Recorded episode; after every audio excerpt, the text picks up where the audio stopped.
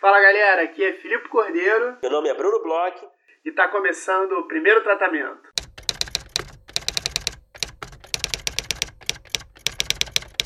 Fala Brunão, tudo bem? Fala Filipe, beleza?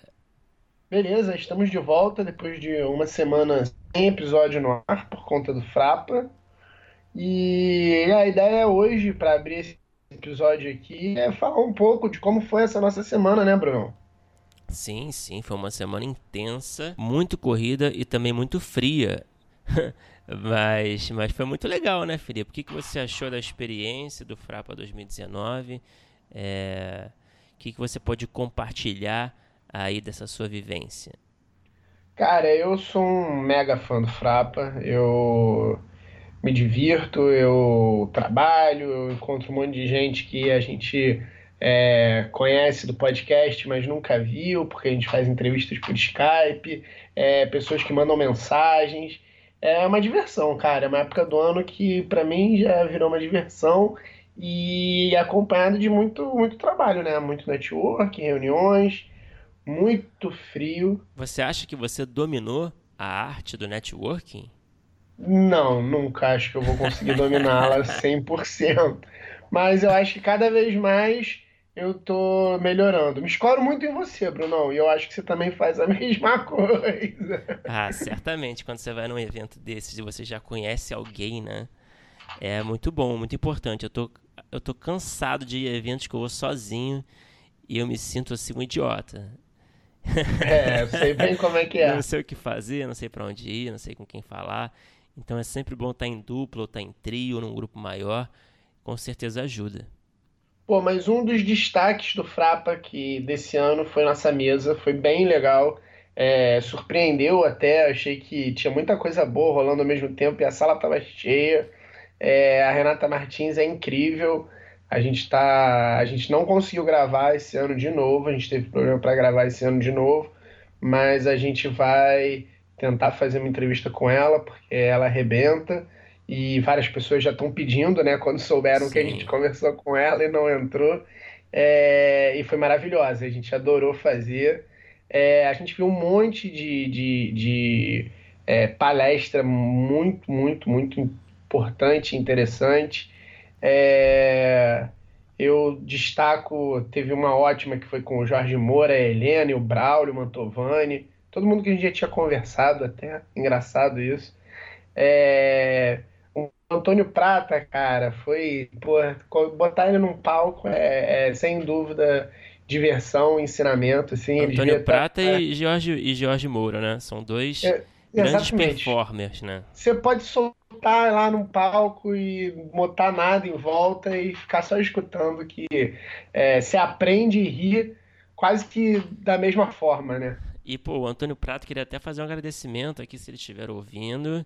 Né? A gente soube que ele mencionou o podcast lá no meio de uma mesa e a gente ficou muito feliz. A gente estava era na mesma na mesa que estava acontecendo paralelo à, à, nossa mesa, né? na mesma hora.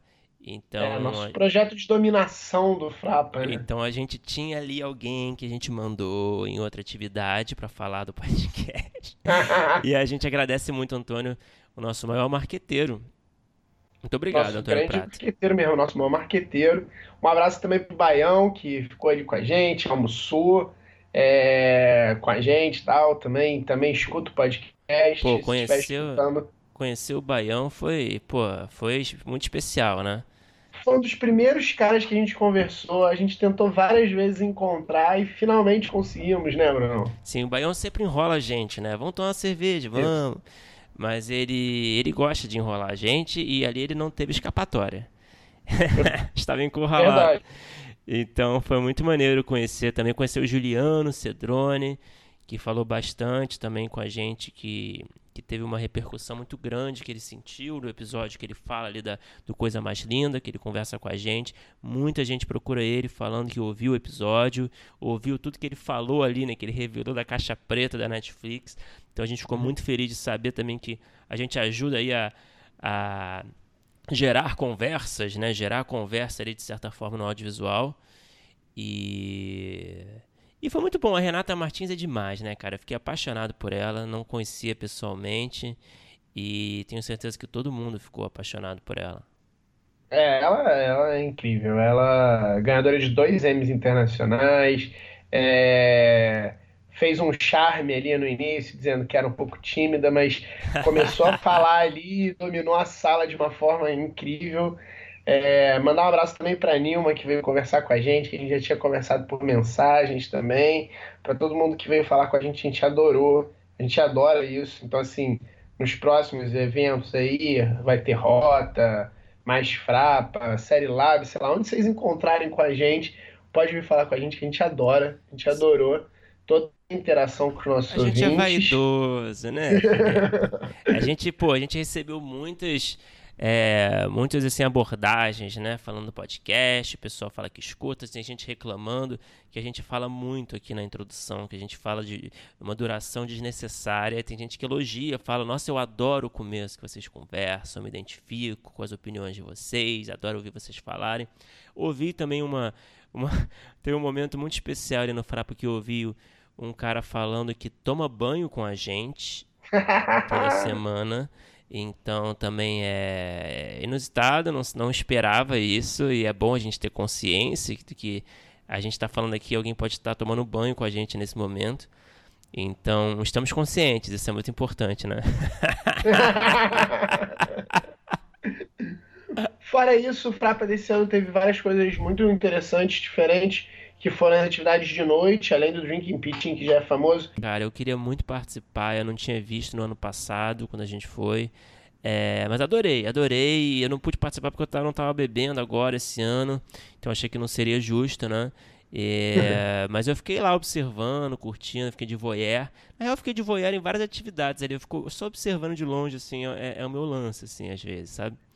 Mas, Mas, ano que vem você vai participar do Drinking Pitch. Certamente, você já tem algumas ideias separadas. E... Mas foi muito legal. O quiz também eu fiquei mais de voyeur. Não sei se o Felipe participou. Mas, mas eu fiquei lá curtindo, assim, a minha maneira, assim. Foi bem divertido. não, no quiz eu não consegui ir também, porque eu tenho família lá no sul. Eu tive que fazer um dia, tirei um dia para ficar com a minha família. Um beijo para eles que se estiverem nos escutando. Eles escutam mesmo, Felipe? Eu acho que essa parte da família não. As famílias nunca escutam, né? Isso é uma Mas de qualquer forma é sempre bom mandar um beijo, porque vai que, né? Então depois eles se sentem mal aí de não ter sido é, devidamente homenageado, até porque fica na internet para sempre. Para é. alguém escutar e querer usar isso contra mim no futuro, é, não custa nada. Eu particularmente gosto que a família não escuta, porque a gente pode se sentir à vontade para falar mal da família. Entendeu? Então que bom que ninguém escuta, que ninguém tem interesse, que ninguém é, sabe como encontrar a gente, né? Então isso, é, isso dá uma liberdade. e você tem mais algum destaque do Frapa, Bruno? Tem alguma coisa que você lembre assim que, que, que te marcou na lição desse ano? Cara, eu gostei de muita coisa. Não sei se tem particularmente um destaque. Foi muito bom encontrar muitas pessoas, conhecer pessoas novas, fazer o contato. A gente fez um, um participou da rodada de negócios também, que foi bem legal, né? Com um projeto nosso de série. A gente teve algumas rodadas lá, que, que foi legal, né? Foi uma parte maneira, assim, do, do evento. E em termos de, de mesas, uma que me chamou muita atenção, que me surpreendeu, foi uma das últimas, que foi uma mesa do Thiago Company, né? uhum. né, sobre formatos e remakes na indústria do audiovisual. O Thiago Company é um cara da Globo que trabalha com formatos de reality, né, formatos de variedade. Então foi uma mesa muito focada nisso. E fazendo um spoiler aqui, aguarde, porque em breve ele estará aqui conversando com a gente. Uou! É, a gente muito... não costuma liberar essa informação, não, hein, mas eu, Cara, eu tô assim agora, quer saber? É um novo começo. Então, muita gente pergunta pra gente, né? Ah, e quando é que vocês vão ter alguém de reality, alguém para falar de outros formatos? Chega de ficção, já deu. Verdade. Então a gente vai ter aí o Thiago em breve. Então fiquei. E aí eu fiquei muito surpreso lá com a mesa do Thiago. Achei muito interessante, né? Realmente é um tipo de conteúdo que a gente, muitas vezes, nós roteiristas não pensamos, né? Em, em desenvolver, né? A gente não, não organiza nosso raciocínio para esse tipo de conteúdo e tem um mercado aí, então foi bem legal e ele abriu minha cabeça ali. Então eu daria um destaque assim é, para essa atividade. Isso mesmo, a gente tem um, um, ouvinte até que pediu é, para a gente fazer esse tipo de entrevista, que falou que decupava reality shows. Então, assim, no, e pedindo para a gente falar com pessoas que escrevem para esses formatos de não ficção, reality, etc. Então, no episódio do Thiago, já que a gente está antecipando aqui, eu vou fazer o dever de casa direitinho, vou é, citar o ouvinte que pediu muito para a gente, falou que adora esse tipo de formato e queria entender mais como trabalhar com ele.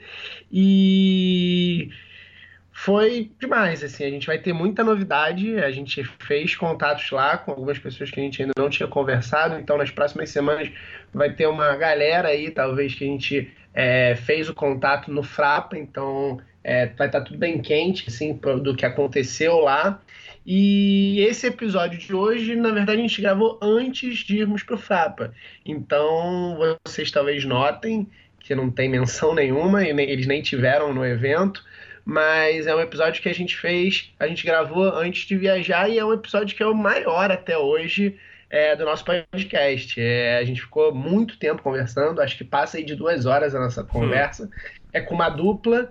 Então conta aí pra gente, Bruno, com quem que a gente conversou é, nessa longa conversa que está no ar hoje.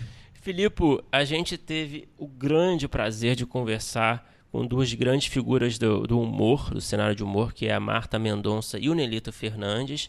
É, foi certamente ali o papo mais longo que já tivemos, mas passou até rápido assim na hora, né?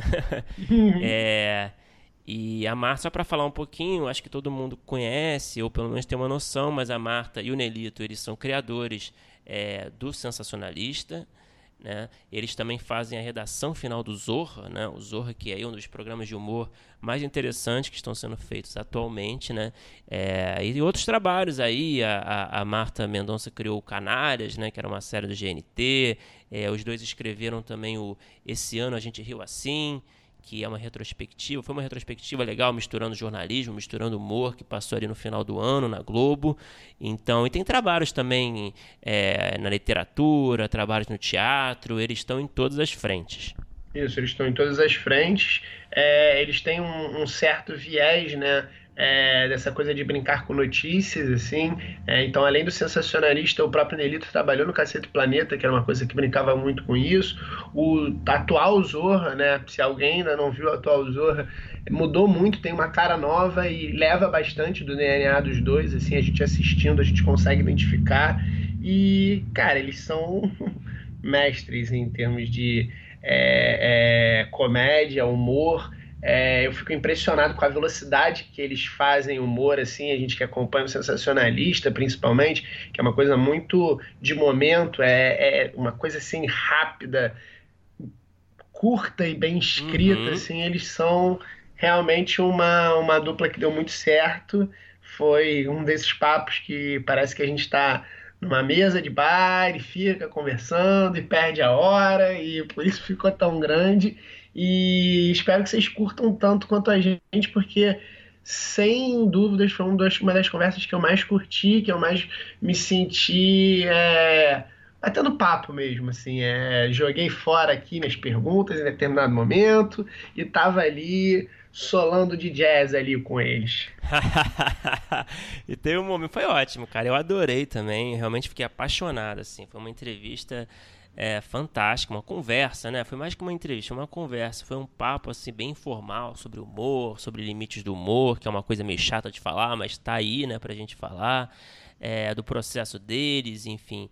E, e, também tem uma parte polêmica aí que a gente vai abrir uma enquete aí nas nossas redes sociais. Aí o Nelito ele dá dois exemplos aí de sketches que ele escreveu que são polêmicas, que são sketches que não necessariamente, é, não sei, não sei se são boas ou não, depende de vocês, o que vocês acharem. A gente vai jogar é, aí. Não, não, fale o que você acha para a enquete ser justa, Bruno. Exatamente. Não, claro, não vou aqui estragar nada, mas fique atento que o Nelito fala ali em algum momento da conversa. Ele fala de duas esquetes polêmicas que a Marta não gosta muito.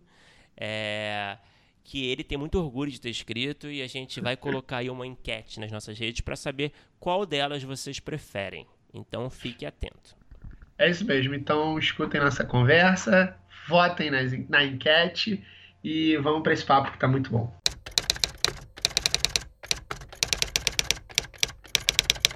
Marta e Nelito, muito obrigado por conversarem com a gente. A gente adora o trabalho de vocês, somos, somos grandes fãs.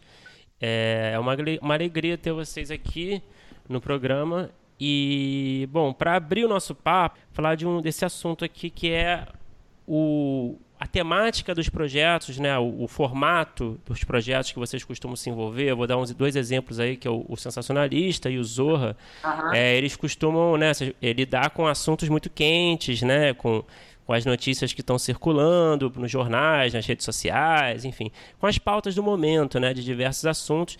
O Zorra também, né, o, enfim, eu falei os, os dois exploram essa, né, fazer humor com assuntos do momento.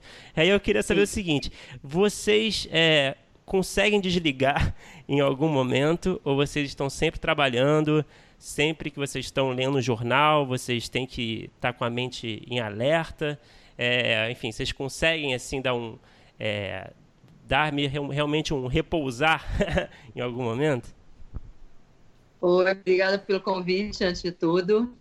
É, bom, a gente, antes de é, ser roteirista, nós passamos mais ou menos, sei lá, acho que uns 20 anos trabalhando em redação de jornal, né? De formação, nós, nós somos jornalistas. Então, na verdade, essa coisa de estar atento a todas as notícias, de ler tudo, de estar realmente por dentro de tudo, é uma rotina que a gente já tem há muito tempo, inclusive bem antes do sensacionalista, bem antes do Zorra, bem antes de tudo isso. Então, é meio que um, uma forma nossa de viver mesmo. E é, então, assim, não é uma, uma coisa ligada diretamente ao quente do que a gente faz no Zorro, no Sensacionalista. É uma coisa que a gente já tem mesmo por hábito, tá ligado mesmo 24 horas por dia, em site, jornal todo dia, grupos de WhatsApp que, sabe, que, que, que mandam coisas. Então, é, quando a gente entrou nessa onda, né, do, do sketch quente, da, da, do humor ligado à notícia, isso já era meio a nossa vida. Então, não, não teve exatamente uma transição. É, a diferença só é que no jornalismo você fica pensando na repercussão jornalística daquilo, né? O que aquilo a notícia vai gerar, quem é que deve ser ouvido. A gente, passou muito tempo trabalhando em revista, né? Então, nós trabalhávamos na revista época. Então, era aquela como é que uma revista vai abordar esse assunto. Né? E agora a gente tem esse mesmo pensamento, só que é para o humor. Né? Como é que a gente vai abordar aquilo ali num sketch do Zorra ou como a gente vai tratar daquilo no sensacionalista. E o interessante é que essa, eles não concorrem, uhum. se complementam, porque às vezes discutindo uma piada para o sensacionalista, você chega numa do Zorra e vice-versa, porque o sensacionalista ele tem um tiro, né? uma piada que é uma manchete. E no Zorra ela já tem uma estrutura de sketch que precisa ali ter né, 40, 50 minutos, 50 minutos, não, 50, um minuto ali, uhum. 40 segundos. Então, é, é, são produtos diferentes e linguagens diferentes que se complementam, te dão esse olhar de, de do humor da atualidade, eles se complementam. Uhum. Uhum. É, Nelito, é, é, a gente faz sempre uma pesquisa aqui né, dos, dos nossos convidados e, e, eu vi que você chegou a trabalhar no, com o Cacete Planeta, uma, uma, uma época como redator também, né? Sim, trabalhei no Cacete Planeta. Antes de. A, o primeiro produto que eu trabalhei em humor na TV foi o, a escolinha do professor Raimundo, a primeira versão. Eu cheguei Olha. a escrever para o Carequinha. Hum. Também era ligado à notícia. Isso é engraçado, porque o, o Carequinha tipo, fazia um personagem que ele comentava as notícias e terminava com aquele bordão. Tá pensando que eu sou palhaço?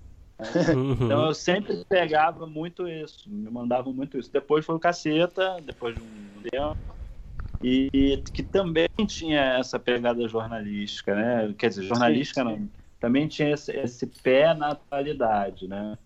E aí é, é, é, esses trabalhos eles, eles conversam e de novo essa coisa, assim, como é que produtos tão diferentes tem a mesma matéria-prima, né?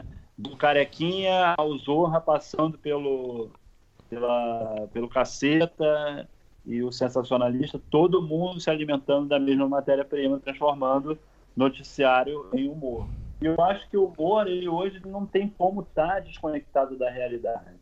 É aquele humor que você só fazia personagens que repetiam bordões, ele tem seu valor, claro, né? Você tem um monte de, de, de produtos assim, né? Programas assim, mas é, esse humor de conectado com a realidade, seja ela o noticiário, ou seja a nossa realidade de vida, né? O cotidiano, as coisas que a gente está esbarrando o tempo todo, as observações, Acho que esse é o caminho do humor agora. Eu fiz essa pergunta para entender um pouco é, como é que foi a cronologia de jornalismo e audiovisual. É, e aí você falou agora que trabalhou também no, no, no, na escolinha. Então, assim, você tem uma formação de jornalismo, mas há, há bastante tempo você trabalha com audiovisual também. Você, você sempre levou as duas coisas juntas. É, a história de jornalismo para audiovisual. É, eu tenho uma, eu, eu venho de uma família pobre, é, de uma formação precária, né? Sempre estudei em colégio público. Então, até muito tempo, até bem adulto, eu não sabia que existia roteiro, que existia um roteirista de humor. Uhum. Eu achava que quem falava as piadas eram os trapalhões, inventavam aquelas piadas na hora. Por mais ridículo que isso possa parecer. Eu achava isso, eu achei isso até a minha vida adulta. E aí é, eu sempre fazia é, matérias no jornal, jornal extra na época, matérias pitorescas, aquelas histórias engraçadinhas que os jornais é, cobrem, né? Que uhum. é aquele texto pequeno de um personagem curioso. Então eu fazia um texto que era sempre metido a engraçadinho. E um dia o meu editor me chamou porque tinha visto um, um anúncio da TV Globo anunciando o concurso para oficina de roteiro, de humor. E ele me chamou e falou: Olha, aqui, por que você não faz isso? Eu falei assim: Ué, mas tem isso? Ah, cara, tem isso. Os caras fazem, escrevem e tal, não sei o que. Mas, pô, se fosse você, faria. E aí eu fiz esse concurso, passei para esse grupo. Desse grupo eu fui é, para. Fiz alguns programas de variedade na TV, Faustão, No Limite, alguns programas desses. E depois tive uma oportunidade de fazer a escolinha nessa primeira fase aí, lá já quase no final do programa. Foi assim que foi a transição. É, eu, eu fiz isso, só que depois disso ainda voltei para o jornalismo, passei mais não sei quantos anos lá e agora a gente voltou para Globo. Uhum. É, o Nelito, você tinha falado que é difícil, na sua visão, é, não fazer. Difícil fazer um humor hoje em dia que não esteja ligado a, a questões do momento, certo? É, e eu queria saber, dito isso, se vocês, a Marta, acho que a Marta puder falar também sobre isso, se vocês acreditam que é possível fazer humor sem se posicionar necessariamente é, do ponto de vista político. Não, com certeza é possível. Tanto que no Zorra eu diria que, sei, talvez metade dos nossos esquetes sejam esquetes que não que não tem necessariamente nenhuma, nenhuma ligação nem com a política e às vezes nem com assim a vida social, né? Porque a gente tem esquetes que não são de política, mas que falam de comportamento, redes sociais, uhum. coisas contemporâneas, né? É, mas tem muitos que são simplesmente situações surreais, situações familiares, né? Coisas essencialmente ali engraçadas, mas que não tem nenhuma conexão com a realidade. Então, assim, é, eu acho que para um programa é, é, do sábado à noite, né? Talvez seja o programa mais importante de humor da TV aberta. É, a gente precisa ter esse pé na realidade. Mas a gente tem muita coisa que é graça pela graça. É, até porque, assim, não dá para fazer um programa de 40 minutos só com coisa política, né? Uhum. Especialmente um programa popular, que tem que agradar de A a Z, né? Então, é, é é, difícil fazer isso agora. É, um programa hoje em dia que não está conectado com a realidade, não pode. Inclusive, essa foi a mudança do Zorra Total, né? Que teve 13 anos nos sábados da TV Globo. Parecia, parecia muito mais, né? Oi? Parecia mais que 13 anos, né? Parecia mais que 13 anos. Acho que, acho que foi, na verdade, acho que foi mais, acho que foram 15 anos, mas uhum. tudo bem, faz tanta diferença assim. Mas o, o, era um programa que tinha um. Enfim, se você olhar bem o Zorra Total, ele poderia passar talvez em 1953, em 1967, em 1985, uhum. né? Ele tinha uma coisa ali, claro, uma outra coisa era mais contemporânea, mas assim, de forma geral, eram personagens é, muito engessados, que tinham, né, claro, tinham o seu valor, mas que tinham o seu bordão. Então, assim, a pessoa já tinha uma familiaridade, já mais, mais ou menos sabia de onde partia histórias, uh, né, o, o, quadro dele e onde ia terminar, né, no, no bordão. Quando em 2015 é, o programa mudou, e aí é uma coisa engraçada, porque o programa mudou completamente, ele mudou de estilo, de elenco, a redação que escreve mudou. A única coisa que ficou foi metade do nome, que ficou só Zorra, apesar de 80% das pessoas continuar chamando Zorra Total.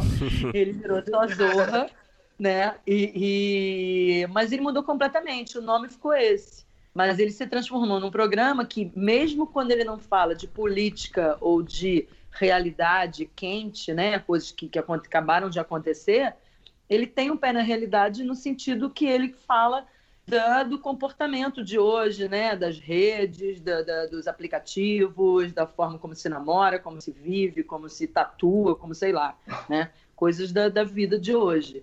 Então, assim, eu acho que pode, pode, claro que a gente tem esquetes que são que também poderiam estar em 1950, 1950, mas a maior parte deles tem um pé no mundo de hoje. E esse foi o conceito da mudança do programa. É, e você tem que, quando você faz um programa para a TV aberta, você tem que levar em consideração que aquele, quem está recebendo aquele programa pode não ter informação que você tem ao fazer aquele sketch, né? Então uhum. você tem que ter um cardápio que contemple também as pessoas que não leem jornal. Né? Você tem que ter um cardápio que que, de, de sketches que sejam fantásticos também. É, Viking, Branca de Neve, é, esse tipo de coisa. Eu me lembro que quando eu estava no Caceta, fizeram um grupo de discussão lá com os espectadores, e uma das coisas que me chamou a atenção foi que uma pessoa falou assim, ah, eu não gosto muito de ver o Caceta, porque puxa muito pela cabeça. é. Aí, mas, mas, como assim puxa muito pela cabeça? É, porque fala um monte de coisa que eu não sei, tem que estar tá sabendo do, do, que aconteceu, e eu não, não gosto muito. Então, assim, e olha que o cacete também. Você não tem um programa no ar que seja tudo né, de humor referencial de, em noticiário. Né?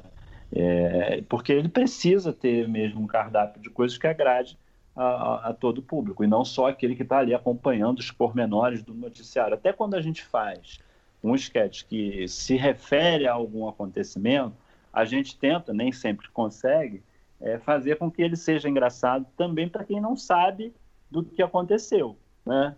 Então, a gente, na hora de fazer um sketch, tem essa preocupação. Mas se a pessoa não sabe disso, ela vai achar isso engraçado? Claro que às vezes não é tão possível, né? às vezes não é possível, né? mas a gente tenta isso bastante. Inclusive, a gente, é, do ano passado, né, de meados do ano passado até mais ou menos março, abril, a gente, eu e Nelito, participamos também da, da redação da escolinha do professor Raimundo, da nova uhum. escolinha, né, chamam, que vai estrear agora, agora, nesse mês de julho. E a gente é, é teve uma nova diretriz da gente falar, assim, é, alguma coisa de política, fazer referências à corrupção, é, a realidade, coisas de aplicativos, enfim, coisas mais centradas na realidade, para que o programa não fique também, tipo, pairando no ar, né? Parece que não, não, não tá nesse nosso mundo. Então, assim, acho que todos os programas, de alguma forma, estão procurando esse pé na realidade. E se você levar em consideração que o próprio país também se politizou muito mais, que a gente sim, vive uma sociedade que, que sabe o nome de ministro do STF, é, não dá para você ficar só naquele humor que trabalha com estereótipo, ah, é o machão, ah, é o. É o é, sabe, não dá para fazer humor só disso. Eu acho que ele tem um público, eu acho que é, tem programas aí no ar que, que, que vão nessa linha, mas se você perceber, né, se você notar que o, o, principal programa de humor da TV brasileira, que vai ao ar em canal aberto, sábado à noite fala disso, e a gente até tinha uma preocupação, poxa, será que as pessoas vão é, entender, né? E a audiência mostrou que sim, né? o, o povo entendeu, gostou e a, e a audiência subiu. Porque tem uma coisa forte também, às vezes, no roteirista, em quem está produzindo, que é subestimar a capacidade do outro entender. Com certeza. Né? Então você fala assim, ah, as pessoas não sabem disso. Eu me lembro que uma vez eh, já eu estava no caceta ainda e eu propus um, um sketch com a Dilma. A Dilma já era ministra e já já se tinha uma ideia de que, que ela que ela seria a aposta do Lula para a sucessão. Eu propus o sketch com a Dilma e o sketch não foi aprovado porque foi avaliar lá na hora que ninguém sabia quem era Dilma. Mesmo depois ela iria, iria virar presidente do país. Então tem, é, o público hoje em dia tem acesso, quem não lê o jornal tem, tem o WhatsApp pelo menos, entendeu? É, entra no site. Antes como é que você tinha acesso à informação? Ou você sentava para ver o Jornal Nacional, ou você comprava o jornal. Ou você, na hora que estava passando numa banca, você esticava o pescoço para ver a manchete. Hoje em dia a notícia está chegando para você de todo canto. Facebook, Verdadeira WhatsApp, ou falsa, né? Tudo. Verdadeira ou falsa, né? Então tá chegando. Mesmo o cara que recebe a notícia falsa, ele está ouvindo o galo cantar de alguma forma. Então é. ele está mais ou menos sabendo do que você está falando. Ele conhece os né? personagens. Né? O cara, o cara, assim, se o cara recebe dizendo que o, o avião do Bolsonaro tinha 39 quilos de cocaína dos filhos do Lula, né? No grupo dos bolsominions, outros, é, esse cara, pelo menos, sabe que 39 quilos apareceram. Então, se você falar de 39 quilos no sketch, ele vai saber mais ou menos do que você está falando. Coisa que antigamente não acontecia. A pessoa era completamente alienada de tudo. Hoje em dia é difícil você achar alguém que seja completamente alienado de tudo. Pelo menos nos grandes centros. Né? É. Hoje em dia, aquele cara do caceta ia estar tá falando que tá muito raso o caceta, não tá puxando tanto pelo que ele vê no grupo dele. Ô, Marta, é, agora eu queria saber também de você, porque você, a, além do sensacionalista e do audiovisual, você também escreve muito é, literatura, né? É, ficção tal. Quando é que foi também que começou a misturar tudo isso? É, vocês dois são, são um casal que trabalham em muitas frentes de escrita, então eu queria saber mais ou menos quando é que foi que começou a, principalmente essa parte do audiovisual, a entrar na, na sua vida de verdade, assim? Bom, eu, eu, ao contrário do Nelito, não, não, no jornalismo eu não, não fazia texto engraçadinho, não. Eu, eu cobria economia, eu cobri muitos anos de economia, depois na revista cobria comportamento, depois é que eu passei um pouco para cultura e tal, né, uma coisa mais leve. Mas, é, paralelamente a isso, eu ia escrevendo meus livros, que não não são exatamente livros de humor, mas que tem alguma tem algum respiro cômico, sempre tem algum humor. Eu sempre consumi muito humor, embora fosse jornalista sério, entre aspas, né? Entre aspas não, acho que sem aspas mesmo.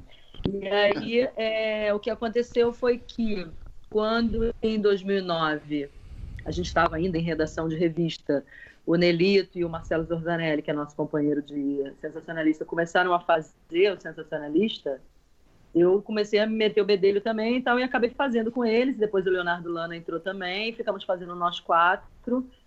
E aquilo me, enfim, aquilo foi meio que acho que o meu começo no humor mesmo. E é, antes mesmo da gente sair das redações de, de, de jornalismo, é, o Sensacionalista teve um programa no Multishow né? Ele acho que foi 2010 ou 11 uhum. e começou, teve a primeira temporada, foram cinco temporadas, a primeira foi mais ou menos por aí, 2010 ou 11. E aí foi a primeira vez que eu tive contato com um audiovisual. A gente, nós quatro, incrivelmente fizemos. Depois, um dos meus livros, que é Mulheres né, das Canalhas, virou uma série do Multishow, ou, desculpa, virou uma série do GNT, eu participei, enfim, da, da, formação geral e tal, das ideias, e, e, fiz um outro roteiro, embora não fosse, enfim, redatora final, nem fiz muitos, mas foi uma experiência também.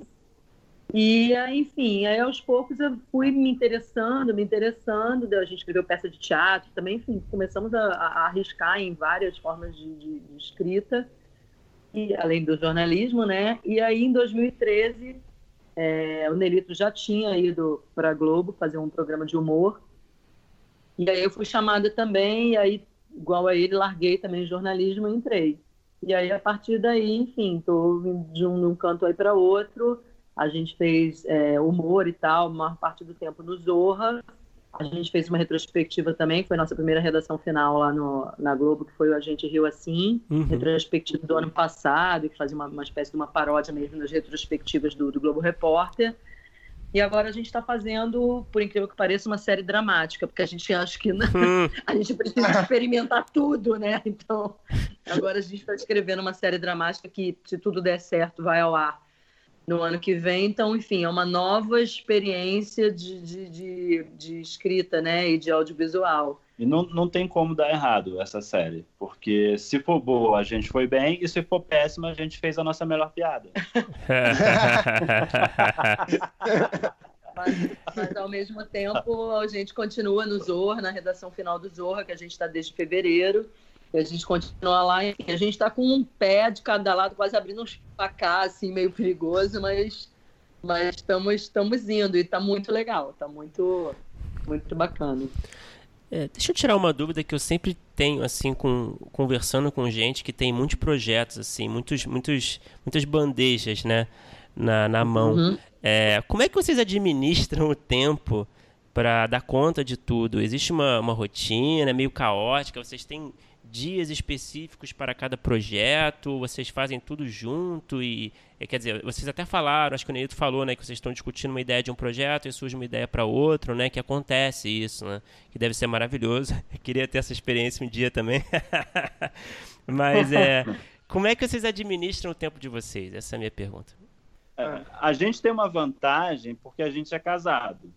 Então, nós estamos o tempo inteiro juntos. Então, nós caminhamos na praia falando sobre cena, falando sobre é, esquete, falando sobre sensacionalista, o tempo todo, né? É, a gente fala sobre isso. Então não tem aquela coisa assim de ah, uma pressão de ah, porque o, o, o meu marido ou minha mulher está sempre fala falando disso. de trabalho. Eu acho que seria né? impossível fazer tanta coisa e ser casada com um engenheiro é. de telecom. Então, Porque acho que ele ia, acho que ele ia reclamar. Ah, não sei. É, e aí, assim, os filhos também já estão grandes, né? Ali 20, 18 anos, né? É, eu já estou com quase 50, o interesse por sexo já diminui.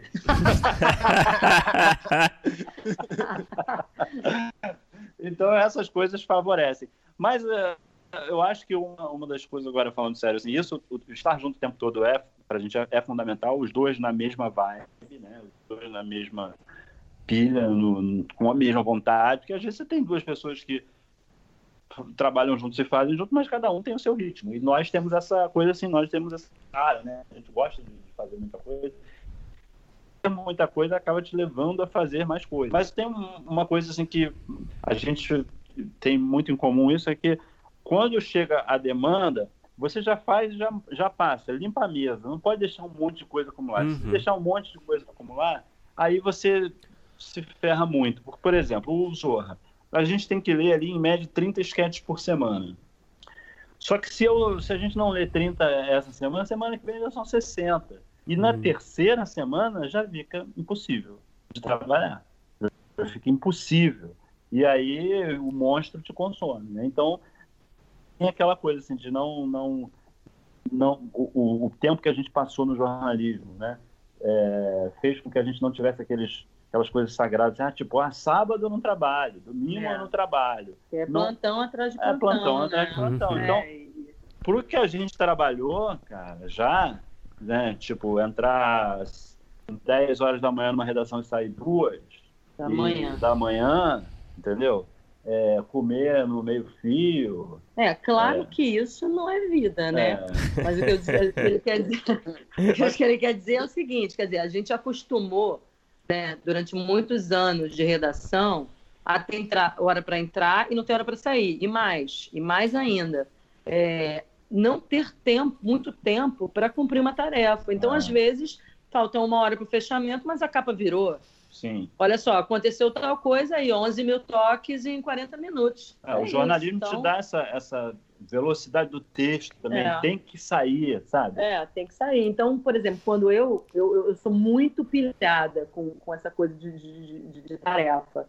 Quando, por exemplo, eu, eu, saí de redação, né, da minha última redação, e vim, vou trabalhar numa, numa redação de criação, né, na TV Globo, de um programa, eu, eu, eu fiquei muito agoniada, muito agoniada, porque é um outro ritmo, especialmente do humor, porque quando você está numa redação de humor, você parar um pouco para contar causo, para falar merda, para brincar, para ficar todo mundo falando ao mesmo tempo, não sei o quê, isso tudo faz parte do processo criativo. Mas como eu estava caindo de paraquedas ali, para mim isso significava só uma coisa: estamos perdendo tempo, uhum. falta de produtividade. Então, assim, eu tinha uma pilha de bora continuar, eu tinha uma pilha de, de ser pauteira, de, de fazer ata, de ser escaleteira, de, de, de ficar querendo controlar tudo, entendeu? Que aos poucos eu fui melhorando, mas que agora que temos os nossos próprios projetos e que fazemos redação final em programas, etc, etc, já me serve de novo, entendeu? É não ter abandonado essa pilha e, como o Nelito falou, não deixar muita coisa na mesa. Chegou, fez, chegou, fez por exemplo. Então, no negócio da série, temos uma coisa para entregar na semana que vem. Eu vou passar sábado e domingo em cima do, do, do laptop trabalhando. É, se você ficar procrastinando, deixando acumular, e essa coisa, assim, eu acho que isso tem uma. Um, a gente tem essa herança do jornalismo também na, no Zorra, por exemplo, onde tem espaço para isso, de, de, contar um caos, contar uma história engraçada, que isso pode ser que leve a um sketch também, mas a gente sabe, eu tenho até a conta ali, né? Que a gente tem que fazer 30 sketches por semana, é, cada a jornada do trabalho e tal. E eu fiz essa conta. Assim, cada sketch tem que levar 40 minutos de discussão. Não pode passar disso. Então, se você começa a perceber que está demorando demais e não está chegando ao fim daquela ideia, você tem que passar para a próxima. Uhum. Claro, não significa que você vai entrar num ritmo industrial de, faz, de fabricar salsicha, não é isso. Mas você não pode perder a objetividade da tua mira. Né? Então tem que buscar um equilíbrio entre ser autoral né, e saber que tem um produto para ser entregue, que tem prazo e que aquilo não pode ser desrespeitado. Uhum. O jornalismo deu uma carcaça boa para vocês, então. É, acho que carcaça é um nome bom, vou passar a usar. É, me ensinou, por exemplo, a ensinou a trabalhar muito e ganhar pouco, né? Isso pelo menos. Mas sério, uma outra, uma outra coisa, além, uma outra coisa além das tarefas e além de não deixar a mesa acumular e tudo mais, é que assim deu uma, uma cancha de escrever rápido, entendeu? Então, por exemplo, no sensacionalista, quando o exemplo, quando Lula foi levado para condução coercitiva, eu estava deixando minha filha na escola, eram umas 15 para as 7 da manhã. Eu vi e já começamos a fazer coisa. E já, e já o Nelito, por exemplo, escreve tudo no celular, já, já põe no, no site, e, sabe? Eu sei que quando chegou meio-dia, daquele dia que o Lula foi, foi preso, já tinha feito umas 20 matérias no Sensacionalista, hum. de piada, de manchete engraçada sobre aquilo tudo que estava acontecendo. Então, é. sabe, é, é, é uma, uma coisa de, uma, de um de uma rapidez para escrever. E é isso é, é uma coisa de concentração, de foco, de treino mesmo. E eu me... Isso acaba ajudando tudo muita coisa. É, e eu, assim, eu sei que cada um tem seu ritmo, tem o seu processo criativo, o seu jeito de escrever, mas eu, eu realmente fico bastante, eu acho muito curioso quando eu vejo assim as pessoas falando, escrever é muito difícil, escrever para mim é uma tortura Hum. Cara, difícil é fazer conta, bicho. eu não sei fazer conta. Conta para mim é muito difícil. Agora, porra, se eu sou roteirista, se eu trabalho com escrita, se eu acho que escrever é muito difícil, não sei, tem alguma coisa estranha. Né? É, então, assim, para mim, é, eu não, não, me entra muito na cabeça a pessoa levar duas, três horas para fazer um texto de meia lauda, entendeu? Eu ainda chamo de lauda, hein? Olha aí. Hum.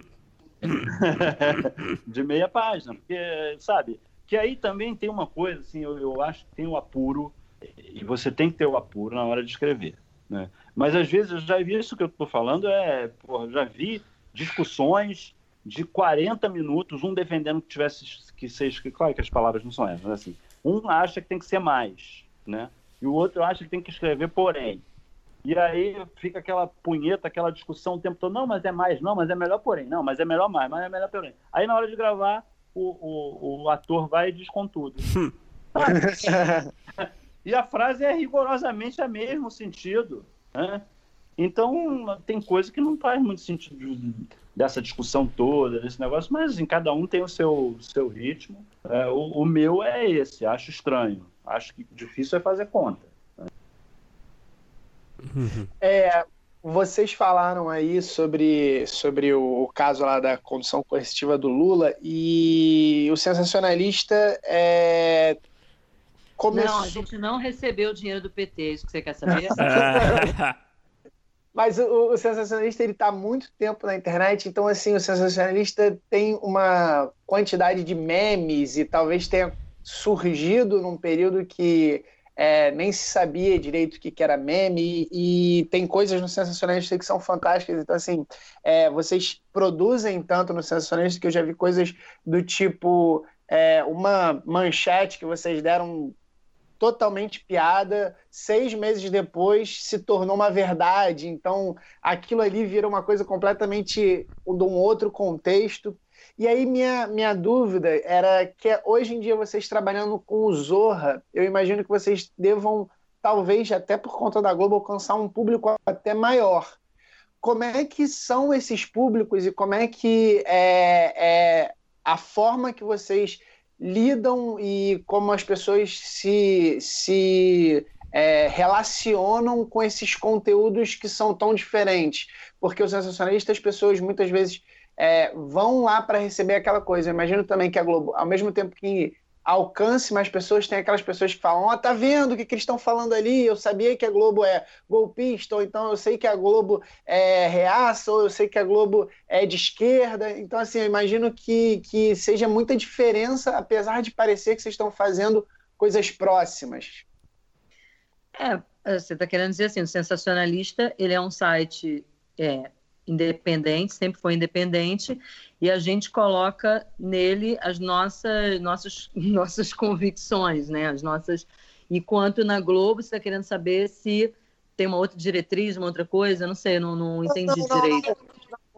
Mas, como, é, porque assim, o sensacionalista não, não só é independente, mas eu imagino que as pessoas elas têm um pouco mais, quem acessa o site, quem segue as redes, ela tem um pouco mais de consciência do que esperar do site. É, porque uhum. é, na internet, apesar de ser uma terra de ninguém, as pessoas vão um pouco mais direcionadas no que eles estão consumindo. E a Globo, como é muito grande, eu acho que vocês alcançam um público tão maior que eu acho que as impressões das piadas talvez sejam diferentes, entendeu? Tipo, não o, o, o que vocês estão querendo transmitir, mas como as pessoas recebem. Eu imagino que o sensacionalista as pessoas recebam é, com até um pouco mais de entendimento, porque as pessoas esperam aquilo do site. Não sei, pode ser que esteja errado. Uma... É, a gente é. não tem. Como o sensacionalista está na internet, a gente tem uma coisa que é um retorno mais direto, né? De comentário, principalmente de comentários, né? De comentários, de a pessoa compartilha dizendo uma coisa ou outra, etc, etc. Na televisão a gente tem uma gama de, né, de gente assistindo e ao mesmo tempo esse retorno, né, o retorno que você tem na TV é diferente do retorno que você tem na internet. Na TV, tá, a gente assiste muito programa olhando o Twitter, por exemplo, que é uma coisa de segunda tela, para você ver o que estão achando. Mas o, o Twitter é, uma, é pequeno, né? O, o Twitter é pequeno, quando você vê as coisas relacionadas ao sensacionalista no Facebook, você tem muito mais retorno direto das coisas. Mas sim, eu acho que é, o sensacionalista tem é, é, é, é, mais procurado, tem uma coisa ativa ali, enquanto o Zorra tem uma coisa mais passiva, né? A pessoa vê televisão e tal. Tanto que a, os esquetes quentes, as coisas políticas que têm rolado, principalmente nos últimos tempos, causam surpresa em muita gente, né? Especialmente por estar na TV Globo. É, e eu acho que, o, embora sejam dois produtos que têm realmente essa característica, né, de um você entra, você procura, e o outro chega até você, né, você às vezes está na sala e passa um sketch do Zorra, né, é, eles têm essa diferença. Porém, tem uma coisa que permeia os dois trabalhos, que é a nossa postura de pró-direitos humanos, né, é, pró-igualdade, de, de oportunidades, né? É, anti-preconceito. Então você tem ali uma linha mestra ali nos dois e ela não é adaptável, né? Então assim não dá para fazer piada é, vamos, então vamos fazer piada anti-gay no Zorra porque tem gente que é anti-gay. Não, nós não vamos fazer. Se você é anti-gay, você entra lá no site anti-gay que lá provavelmente vai ter coisa que você gosta. Entendeu? Então, assim, você tem uma diretriz. É, e arca com as consequências. E arca com as consequências. Homofobia agora é, é crime. Você tem uma diretriz que ela é única para os dois produtos. Claro que, ao fazer uma piada no, no sensacionalista, a gente sabe que ali tem um determinado tipo de público. É, e eu acho que é mais até mesmo a preocupação ela é maior no nível de compreensão do que você está falando, mais do que que tipo de piada você está fazendo. Então, a, a, quando a gente faz uma coisa no sensacionalista, apesar de ser, ah, está no território livre da internet, a gente sabe que se pegar, vai ser no nosso bolso. A gente não tem departamento jurídico. Não. Se alguém processar, quem vai pagar sou eu, Marta Zorzelana. Sai diretamente uhum. do nosso bolso, literalmente. A Globo tem um departamento jurídico e tal. E assim, não existe na nossa, até agora, esse tempo todo que a gente está nos outros, cinco anos, nunca houve uma coisa que fala assim, ah, isso aqui não pode fazer. Não, vai fazer. A gente vai mandar, vai passar pelo, lá por dentro, vai gravar e vai fazer. Não tem e as negócio, pessoas fantasiam sabe? muito também determinadas coisas. Por exemplo, a gente tem uma liberdade no Zorro que as pessoas não acreditam. Outra coisa, há três anos a gente começou, o Sensacionalista começou a ter uma página na revista Veja, né? Na revista uhum. Veja. Então, uhum. quando a gente foi, pô, a gente levou, não tem ideia, fogo amigo, muita porrada que a gente foi para Veja. Cara, nunca houve um pedido para se mudar uma letra uma letra, a gente sempre escreveu o que a gente quis na Veja, e se você reparar, fizer um estudo de três anos para cá, não tem nada que a gente coloque na Veja que tenha um tom e uma posição diferente das coisas que a gente põe na internet no nosso próprio site. Não tem nada. E é engraçado porque, assim, quando é, essa surpresa das pessoas, né, falando assim, ah, é, não é isso, não, não acredito que está tá passando na Globo, né? É, ou então outros falando, é, é curioso isso, que uns falam, não acredito que está passando na Globo, e outros falam assim, ah, porque a Globo é comunista, tá na cara que eles vão fazer isso. São situações que são excludentes, né? São coisas excludentes. Né? E, e, e, a gente também se surpreende, apesar de já estar fazendo isso há tanto tempo. Eu me lembro que quando a gente estava fazendo o Agente Rio Assim, tinha uma. E esse era um formato diferente, porque ele misturava elementos de jornalismo com, com humor, uhum. né? Fix, com ficção. E a gente tinha, que o A gente viu assim, era uma retrospectiva do humor, né? Feito com os nossos esquetes, também misturava às vezes o elemento da notícia real ali sendo dada naquele momento. E a gente fez um que era o, o Bonner falando, né? Na bancada do jornal falando. E uh, atenção, acabou de ser divulgado agora que Jair Bolsonaro é o novo presidente, foi eleito com X% dos votos. E aí disso cortava para uma cena da escolinha da dona Bela gritando: Ah! Uhum. Não! Socorro, meu Deus, socorro! E aí depois cortava uma bomba em, acho que foi Pequim, não sei, e todo mundo correndo, assim, parecia que estavam fugindo de medo, né? E a gente riu muito daquilo, riu muito daquilo. E a gente ficou assim, cara, eu não acredito que isso vai passar na Globo, cara. A gente ficou falando isso, não acredito que isso vai passar na Globo. É. Correndo isso o tempo Aquela todo. coisa assim, ah, vamos é, botar, é, vamos, tirar mesmo. Vamos botar, se tirarem, beleza. Mas sabia que ia passar, mas ao mesmo tempo a gente ficou assim, cara, não acredito que ia passar. Aí passou. Aí quando a gente viu, eu falei assim, pô, realmente isso passou na Globo. Mas claro que passou na Globo, porque o que a gente faz passou na Globo. A gente não escreve para Record, se tivesse falando para Record, pra Record. Ia ser outro programa estaria passando na. A não estaria passando na Record, né? É. uhum. É, falando um pouco, é, o Nenito falou agora há pouco que vocês têm uma linha editorial bem clara, né? Um posicionamento ali em prol dos direitos humanos, um respeito à diversidade, né? Eu acho que pode se dizer. E eu queria saber de vocês, uma, que é uma questão aí que é que está rolando muito, né, em discussões de roteiro de comédia, para quem faz comédia, quem trabalha com comédia, que é esse policiamento, né, essa, essa coisa do politicamente correto, que eu não gosto de falar essa expressão, mas enfim. É, e eu, eu, acho que, eu acho que essa, essa nova dinâmica dos tempos, digamos assim, né, ela favorece muito o lado humano. O lado humano é ótimo e ganha muito com isso, né? A sociedade ganha é muito com isso. Engraçado porque o lado humano, né, os direitos humanos, hoje em dia é pauta de esquerda, né? É. Um negócio bem louco. É, ah. Nem me fale.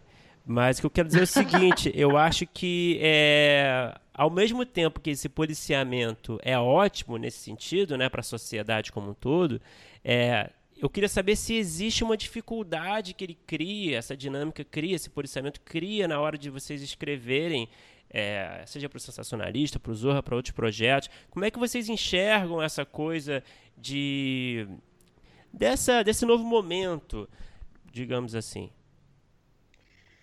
Cara, eu acho que assim fica sim mais difícil porque você tem realmente que se policiar mais, né? Policiar com coisas que estão enraizadas na sua cabeça e que às vezes vêm assim, afloram em você, né? Mas é legal porque nós, no, no caso sensacionalista, somos quatro no Zorra, somos muitos. Todo mundo, né? Pô, gente, mas será, hein? Será que você não está botando aqui uhum. não está uhum. chato para o gay, para a mulher, para o a sociedade está muito sensível também, né? Tem isso, né? Ao é, mesmo tempo tá sensível, mas assim, isso, nossa, essa discussão é, é louca, né? Porque assim, acho que a cada dois dias a gente está em algum grupo que, né, que trabalha com humor, ou que não trabalha às vezes, mas que é, isso está sempre em pauta. E existem. É, um, existe uma gama de visões assim de A a Z sobre isso, né? Há quem acha que pô, não se pode mais fazer humor, não se pode mais e gente que acha que não, é só fluir, é só deixar a cabeça, sabe, sem preconceito e tal. Eu já estou naquele lugar ali que eu acho que eu entendo todo esse movimento, mas acho que é difícil no sentido não que seja ruim, é bom, mas tem, tem mesmo, você tem que se policiar o tempo todo e, e criar questões com coisas que são ideias dos outros, que às vezes batem de um jeito em você mas batem de outra forma no outro. A gente está numa, numa discussão absolutamente ininterrupta disso uhum. em todos os trabalhos de humor que a gente faz. É, é, é bem louco. E a gente estava mesmo com um amigo que faz humor no domingo, a gente almoçou com ele, e durante um, um bom tempo a gente ficou falando dessas coisas. Então, teve uma hora que a gente estava falando um negócio de feminismo, de não sei o quê, e alguém falou assim: ah, mas porra, tem umas coisas muito radicais, essa história do fio-fio, por exemplo. Pô, tu não pode passar uma mulher na rua e você fazer fio-fio, você dizer bonita, sei lá, princesa. E eu tava falando, cara, eu já, eu já pensei isso também na época que isso rolou. Será? Na época, enfim, pelo menos internamente, a gente ainda pode se questionar das coisas, né? Hum. Então, é, é, aí eu fui, num, logo, logo depois disso, eu fui numa, numa palestra em que isso estava discutido, e a palestrante disse assim, e isso eu achei que vale para tudo. Ela falou assim: realmente, é, a história do fio-fio, uma mulher passa e o cara, sabe, de longe, fala um negócio lindo, não sei o quê, é uma coisa que você pode pensar, pô, será que isso não é exagero? Só que é o que ela falou, mas qual vai ser o limite? O limite é físico, é ele chegar perto, é ele encostar? Princesa pode, mas gostosa não? Onde é que está essa lista uhum. do que pode, do que não pode, em cada uma dessas coisas? Então, ela estava falando o seguinte: quando a gente tem que modificar uma coisa, a gente estica ela para o lado oposto ao máximo e fica um tempinho ali segurando nos exageros mesmo. Que aos pouquinhos a coisa vai começar a largar, largar e vai voltar para um lugar que é o lugar certo dela. Quando as pessoas já estiverem, entre, né, entre aspas, educadas em relação àquilo, sabe? Vai acontecer para umas coisas, para outras, mas eu achei essa explicação ótima e a partir daí eu, eu faço essa explicação para mim em quase todas as áreas né, do, do, digamos, do politicamente correto, e me ajuda. É, eu não fui nessa palestra, mas eu também penso isso. Eu acho que o humor é, tem que, as pessoas que reclamam, né, ah, mas o passado era assim, ou no passado era assado, a gente tem que ter a compreensão de que existe um pacto social, né, do que é aceitável e do que não é aceitável. Uhum. Esse pacto ele vai mudando ao longo dos tempos. Né? Se você ficar apegado só ao que era, ah, mas assim era assado, assim era assim, não sei o que lá, então, pô, daqui a pouco vão estar tá defendendo voltar escravo, hum. né? Porque era aceitável, poxa. E era tão legal você ter alguém para te servir sem ter que pagar nada, né? Hum. Então vamos voltar a esse período. Não, a sociedade avança. E o, o humorista, ele está sujeito a regras, normas e, e regulação social como todo mundo. O humorista não tem passaporte diplomático para falar o que quiser para quem quiser ouvir. É, né? tem, é, tem, é, tem, é, é, tem engraçado falar isso. De, uhum. tem uma, uma, uma defesa da liberdade de expressão, sim, né? Mas a, a liberdade não significa a ausência total de regras. Você tem a liberdade, porém, existem limites de onde você não pode passar. Né? E todo esse barulho aí, para mim, é o barulho do, do, da negociação. Nós estamos na negociação. E, e, você, quando entra numa associação, numa negociação, historicamente, assim, você pede mais. Você pede mais do que você realmente vai ter. É. Então, assim, vamos agora, estamos nesse momento. Trauma, às vezes, tem exagero lá e tem exagero cá, mas vamos exagerar que é para chegarmos a um meio termo para que as coisas continuem andando, né? E não existe isso. O Lana fala uma coisa interessante, o nosso sócio, o nosso analista, assim, não, você não pode chegar para um ofendido e dizer, não, você não se ofendeu. o cara se ofendeu, cara, sabe? Desculpa. Não interessa se foi por muito ou por pouco. Quem é você para dizer o que foi muito claro. ou pouco para ele? Agora, é, ah, é fácil, é difícil. Não, é mais desafiador. Né? E ao mesmo tempo também mais estimulante. A gente vai voltar para as raízes do humor. O humor ele foi contra os poderosos. O humor é oposição. Então você vai ficar batendo em quem já apanha o tempo todo? É, historicamente tem sido assim. É. E, e para as coisas mudarem, tem uma coisa que é muito importante, que é você colocar essa diversidade em quem está fazendo o humor. Então, por exemplo, é, o Zorra Total tinha uma mulher na redação. Um, uma mulher. Agora, a gente tem, né, quando, quando o Zorra mudou, passou a ter uma redatora final e um redator, redator final e um terço, o que não é metade, mas já é um terço, de mulheres, né? Na, na, na redação uhum. final. Agora, né, eu e Nelito entrando, a gente está no momento em que são duas redatoras finais e um redator final. E cada vez mais mulheres. Fora isso, de um ano, um ano e tanto para cá, aconteceram testes, oficinas. Então, a gente tem uma coisa que não, não tinha. Nós temos negros na redação, nós temos pessoal de, né, que nasceu em comunidade na redação, sabe? Nós temos pessoas das mais, dos mais variados lugares. E isso é mais do que super importante para se fazer um programa bom, né? E se você é. perceber é, quem está reclamando, é quem não quer perder seus privilégios. Hum, certamente. Você não vai ver um negro falando assim, pô, gente, mas me sacaneia aí, pô. Sabe? Não, é. não tem isso. O gay falando, me sacaneia aí, pô, tô sentindo falta. Não, não, não, não existe isso, cara, não tem isso. É, a gente tem que se adaptar, como tudo, o, o humorista tem que se adaptar. É, esse papo de, ah, eu falo o que eu quiser e tal, não, beleza, ficar falando sozinho. Também, assim, não uhum. se tem notícia de alguém que tava passando na rua e veio um humorista e contou uma piada no ouvido dele, sabe? Se o cara tá te incomodando, para de entrar no site dele. Para de é. ver o show dele. É. Então vamos negociar para chegar para não chegar com o momento em que também assim, ah, não, não se pode fazer uma piada com, sei lá, envolvendo ratos, porque os ratos não sei o quê, sabe? É, mas essa hora chega. É, enquanto isso, vamos negociando. Tem coisas que vão ser aceitáveis hoje que daqui a 10 anos não serão mais. Né?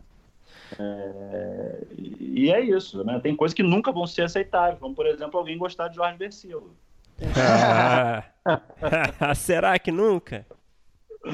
Aí também a associação dos, dos fãs do Jorge Vecilo mandar. Cara, o cara tem muito fã, isso aí é. Não, inclusive eu, é que eu fiz essa piada, mas assim, o que eu acho que falta é isso. Assim, eu gosto de Jorge Vecilo. Eu gosto de Los Hermanos. A gente gosta de Momento aqui das confissões. É, eu sou. Eu, eu, das é.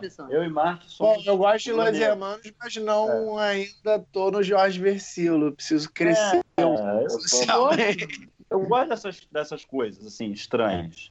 Mas quando alguém faz uma piada com o fã do, do, do Los Hermanos, você acha que eu vou ficar puto? eu vou querer brigar com o cara por causa disso? Até porque Pô, são chatos pra cacete. É, eu sou Flamengo, é. cara. Eu sacaneio o Flamengo direto. O fã do Los Hermanos é chato pra cacete. A gente vai no show não consegue ouvir o cara cantar, porque o cara que tá lá do lado, ele acha que ele tem que provar que ele canta, sabe tudo mais do que o Camilo. Entendeu? Insuportável. Porra, o, cara, o cara levanta a mão. algum show já, já, Fala, muitos.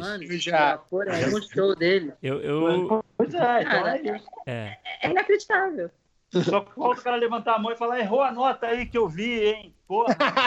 é, eu confesso que eu gosto também. Mas eu não fico é. ofendido com o que vocês falaram, então. A gente vive esse mas... momento, cara. Eu acho que também a gente tem que ter um pouco mais de leveza, sabe? Sim. É, não levar tudo assim tão a ferro e a fogo, né? E, e, e, a piada, quando ela é boa, ela desarma muito os espíritos também, né? Às vezes você tá, faz uma piada que ela pega ali, às vezes até em uma situação que é sensível para a tua vida, é, um momento que foi dramático para você, e o cara vem com uma piada com aquilo ali e te desarma, né? Eu tenho um amigo lá, o César Cardoso, lá no, na nossa redação, que ele foi meu professor lá, ele é um decano do humor, o cara já fez tudo.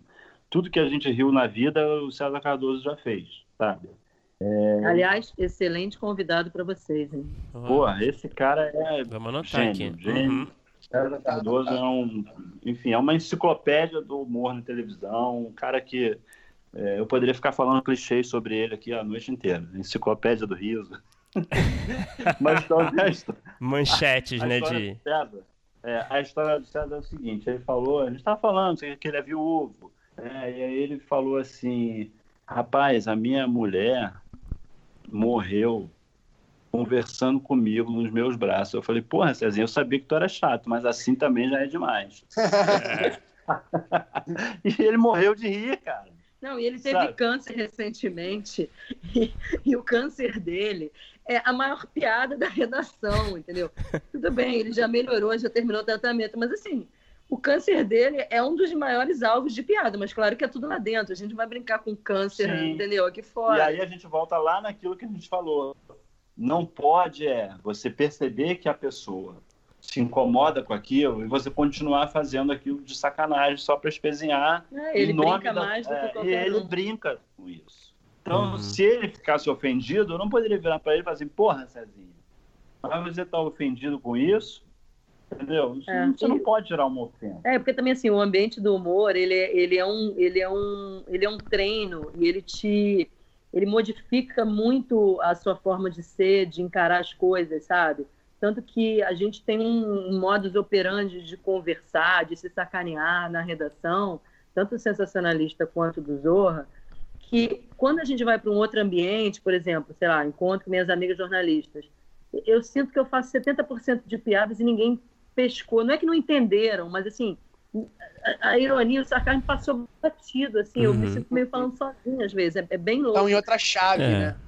É, é, outra chave, é exatamente isso. Então, assim, você tem que saber onde você está. E, e, por exemplo, é um lugar onde não, ninguém leva a sério muito as coisas. Tem um amigo nosso, né, da redação do Zorro, um, um roteirista que é diretor de teatro também maravilhoso, Diego Molina, não sei se vocês conhecem.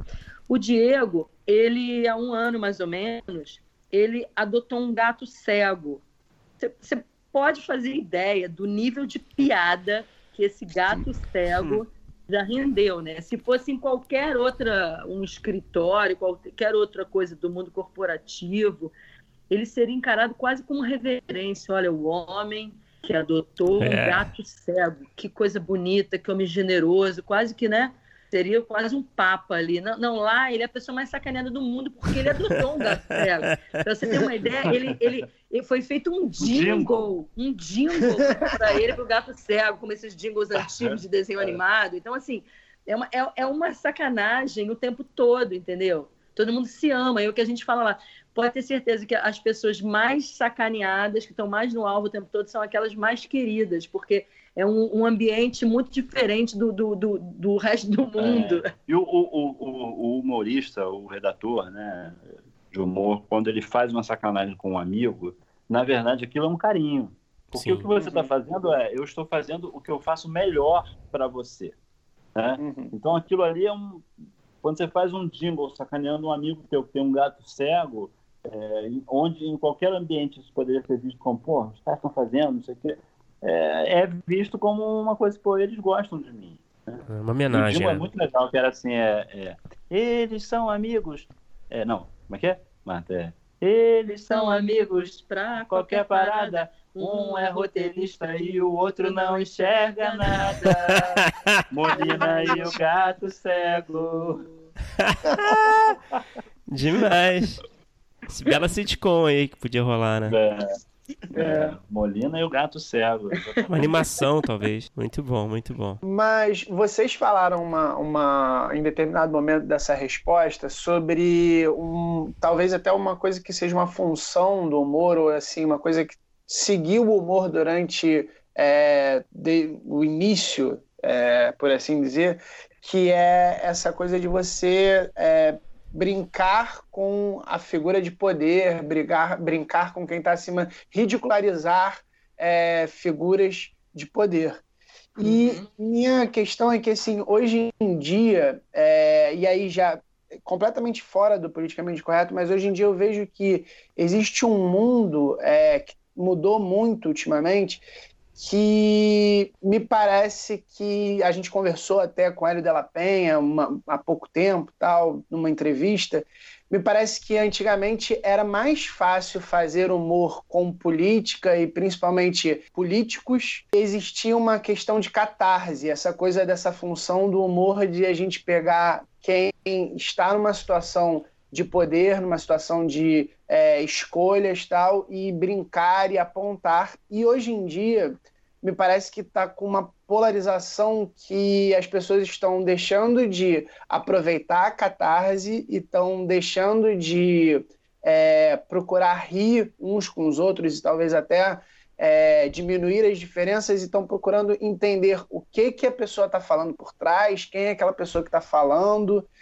E a, a, nesse meio tempo que a gente tem um, um, lado bom dessa coisa de se preocupar de não fazer certas piadas, da gente socialmente é, crescer de, em termos de não falar de certas coisas.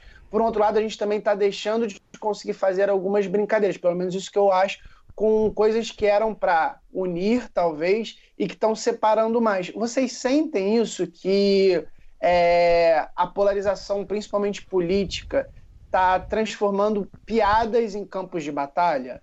O que eu acho, assim, antes, voltando lá que eu falei, que o humor nasce, né, para zombar de poderosos, né? Eu acho que, assim, a função principal do humor, função do humor é fazer rir. O que, que o humor precisa fazer? Rir. É, é ridículo isso, mas, assim, é bom lembrar, o humor tem que ser engraçado, tem que fazer rir. O que é engraçado é de pessoa para pessoa, né? Uhum. Tem gente que e ri muito de trocadilho, tem gente que acha que trocadilho é uma coisa menor no humor, tem gente que ri mais. É muito. Uh, os motivos para rir são mais variados e isso vai muito da, da, tua, da tua referência, dos, dos teus gostos pessoais, né? Você tem, você tem tipo de humor que você gosta, tem tipo de humor que você não gosta. Quem gosta de drama, gosta de drama. Eu gosto de drama. Drama, pronto. Né? Tem tipo de humor que você gosta e tem tipo de humor que você não gosta. Essa questão de, ah, é, você faz uma piada com, com o Lula, o petista fica puto. Você faz uma, uma piada com o Bolsonaro, o, o, o Bolsonaro fica puto. Né? Porque as pessoas têm. O político virou time de futebol, virou bichinho uhum. de estimação. Né? Você uhum. acha que não pode brincar com ele, não pode fazer nada com ele, é, e ele eu vou carregar debaixo do, do braço, e ele eu vou dormir com ele. Sabe? Isso não existe. É, aí fala assim, ah, mas bate. Por que, que só fala do. Agora bate muito no Bolsonaro. A gente não batia no Lula. Aí você vai lá ver os esquetes lá, tava lá batendo no Lula. Quem está no poder é, é, sempre o alvo do estilingue. Não adianta. É, e aí as pessoas têm, têm essa defensiva. Isso é reflexo mesmo da nossa polarização, porque se escolheu o time, né? E aí você fica agarrado naquele time e morre com ele, morre dizendo que não é aquilo. E, sabe, canoniza o, o seu político favorito. Isso realmente, eu acho que quando você é um, é um cara que é super fã do PT, quando vê uma piada do PT, você não, às vezes não presta atenção na piada. Né? Só fica falando, ah, lá vem eles de novo falar da piada, não sei o lá. E o Bolsonaro a mesma coisa. Agora, isso não impede de jeito nenhum de, de continuar fazendo piada.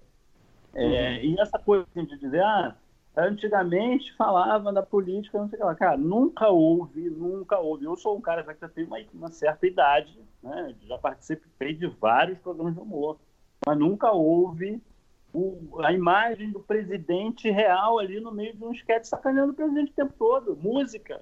Uhum. A gente fez o João e Maria ali, pô, com a imagem do cara, entendeu? É. E, e, a imagem real dele falando, ele fala assim, ah, mas não fazem não falam o nome. Pô, tem um cara lá falando do Bolsonaro e tudo mais, sabe? É, não existe isso e vai continuar fazendo, porque é um caminho que depois que você abre não tem mais volta. Não tem como mais você colocar uma imagem do Bolsonaro ali e depois não falar mais dele. O próximo programa ele já vai ser cobrado se não tiver. Uhum. Agora, as pessoas se sentem, às vezes, atingidas como se fosse o, sei lá, o, o ídolo delas, eu não sei. Aí, esse comportamento também de, de adotar um político e não, não enxergar nenhum mal nele, né? Isso também é algo que é risível, é algo que também deve ser explorado pelo humor. Agora, você está vendo que, assim, toda essa história ela sempre se repete. A pessoa é eleita ali com não sei quantos por cento de popularidade, começa a cair, cair, cair, é, agora o Bolsonaro já está com 32, né? De ruim ou péssimo. Daqui a pouco, todo mundo, desses 32 vai chegar uma hora que vai ser 10, eles vão estar tá rindo junto com a gente. Né? Uhum. E, e, isso é que é legal também, essa transformação que vai permitindo que você comece a rir daquilo que antes você achava sagrado. É, então você acredita que, vão, que, que as pessoas vão se abraçar em algum momento? Nem Cara. que seja com uma faca para dar apunhalada pelas costas. Epa. Não, eu, eu acho que, é, assim, quando você fala as pessoas vão se abraçar em algum momento, não é a totalidade das pessoas. Mas eu acho que quando passar um pouco e tal, algumas sim, assim, é impossível, eu acho que a gente ficar nessa, nesse nível de polarização tanto tempo, tanto tempo. Uhum. É, não sei se também, não sei se se abraçam, mas é. Sim, mas Aperta a mão. É. é, tudo cansa. É. Pelo menos ri. É, tudo cansa. Inclusive essa, essa indisposição também cansa. Eu acho que vamos nos encontrar ali no meio. E eu espero que esse meio seja exatamente o centro. Não, e quando você vê, por exemplo, o, os índices de popularidade do Bolsonaro caindo muito, muito a cada, a cada pesquisa, isso já mostra que tem uma aproximação ali das opiniões, minimamente, das pessoas. Elas, porque, para mim, o problema não é só, não é questão do candidato, é, é, é, é são os valores das pessoas que estão polarizados candidato é consequência só disso. É, e, e, tem uma coisa também que assim, o humor, ele é capaz de sacanear até mesmo coisas que são positivas.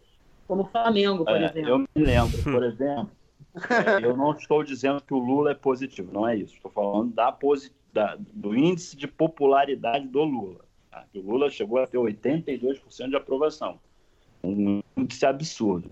E aí os sketches eram, eram sobre o quê? Era o Lula resolvendo tudo tirando o encravada, era o Lula apagando incêndio, era a pessoa. É. Então, até o fato do cara ter 82% era motivo de ser sacaneado, entendeu? Porque. Porque ninguém acerta em tudo. É, então, isso é motivo de piada. Isso é motivo de piada. Uhum. Então, assim, a porra, o cara é 80%. E, e, não, e quando o Lula tinha 82% de popularidade, não se deixou de fazer esquete com o Lula. Claro. Sacaneou-se o Lula do mesmo da mesma forma que você É, até porque são. é. No auge do real no auge do Real, Fernando Henrique, caceta sacaneia, viajando Henrique Cardoso, é, falando Henrique Cremoso. É, aí não, você, você não sacaneia, você sacaneia o jeito deles falar, você é. sacaneia, uhum. você vai buscando, porque isso não, também não é novo, ninguém, a gente não inaugurou isso, é. o Caceta não inaugurou isso, sabe? Pô, eu era criança, pequenininha, ficava segunda-feira vendo com os meus pais o programa do Jô, Vivo Gordo. Pô, e sacaneava direto os políticos. O, o, programa anterior também, Planeta dos Homens, tinha é, é, é, ministro que era personagem, sabe? O Delfim Neto era um personagem que ele sacaneava o tempo todo. Então, assim, e era ditadura, né? Não era abertura ainda. Então, sabe, é, sempre existiu, sempre existiu. Eu acho que na televisão teve um momento ali que parou, talvez quando os cacetas pararam muito de fazer isso e entre o Tanuário e o Zorra voltarem a fazer agora, teve um momento ali meio. Não existiu muito humor político na TV aberta. Mas agora eu acho que tá, tá toda. Pelo menos a gente está. A gente tem essa sensação. E eu acho que quando você elege o humorista como alvo da tua reclamação quando o assunto é política, talvez você esteja deixando de fazer uma autocrítica sobre as suas próprias posições e convicções, né? Porque é mais fácil você dizer que o humorista está errado do que você reconhecer que se equivocou em algum posicionamento, é, que aquele teu voto ali não foi tão consciente assim, que aquele político que você elegeu tem defeitos como qualquer outro, né? Não existe um ser humano perfeito, né? Que vá. Rapaz, a gente faz piada até com Jesus. Hum. Então, pô, a partir do momento que se Até faz, com Jesus. Ah, quando se faz piada com Jesus, você acha que não vai fazer piada com Bolsonaro ou com Lula? Entendeu? Eu nem sou religioso. Então, sabe. É um... por mais que a gente faça, nunca vai ser uma piada tão escrota quanto fazer a Arminha na, na Marcha para Jesus, né? Hum, então... Certamente. Certamente. E, bom, e como é que vocês enxergam o cenário atual da comédia nacional, assim? É, falando de TV, falando de cinema também, o audiovisual em geral, é, vocês acham que a gente tem um amadurecimento aí do humor? Vocês acham que o público está preparado, está interessado, o grande público está interessado, talvez no, em algum experimentalismo, né? A gente vê nos Estados Unidos que é, uma, é um outro contexto, né? Claro, né? A gente vê que hoje em dia é, existem assim muitos nichos né, de, de comédia, né? Tem para todos os gostos, basicamente, né? E eu vejo que tem muito nerd de comédia nos Estados Unidos, né? É, querendo conteúdos diversos. E eu não vejo tanto aqui. Não sei se vocês veem. E eu queria saber de vocês como é que vocês enxergam esse quadro geral, onde a gente está, a gente está evoluindo, está sendo competente, é, fazendo comédia, e, e se o público realmente tem interesse em algo diferente, às vezes, ou que é sempre a mesma coisa. É, eu acho que eu acho que o público em geral, todo o tempo, sempre teve muito interesse, né, na comédia. É, eu acho o que eu acho é que a gente realmente não tem, como está falando dos Estados Unidos, eu acho que a gente não tem uma diversidade tão grande de tons de comédia aqui no Brasil, realmente não. Mas eu acho que, por exemplo, falando do cinema, eu acho que é uma coisa meio é, é, fez um filme, ele bombou, vamos todos pelo mesmo caminho da comédia até esgotar, até claro. Isso uhum. não significa que não haja aqui ou ali qualidade. Claro que sim. Mas eu acho que existe essa coisa assim, deu certo, vamos embora, vamos embora.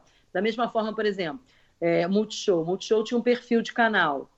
De repente houve uma experimentação, né? Que, enfim, que foi aquela história do vai que cola, do, do cenário, uhum. não sei o que, era uma coisa que não estava rolando se fez, deu super certo, colou. uma super audiência, colou.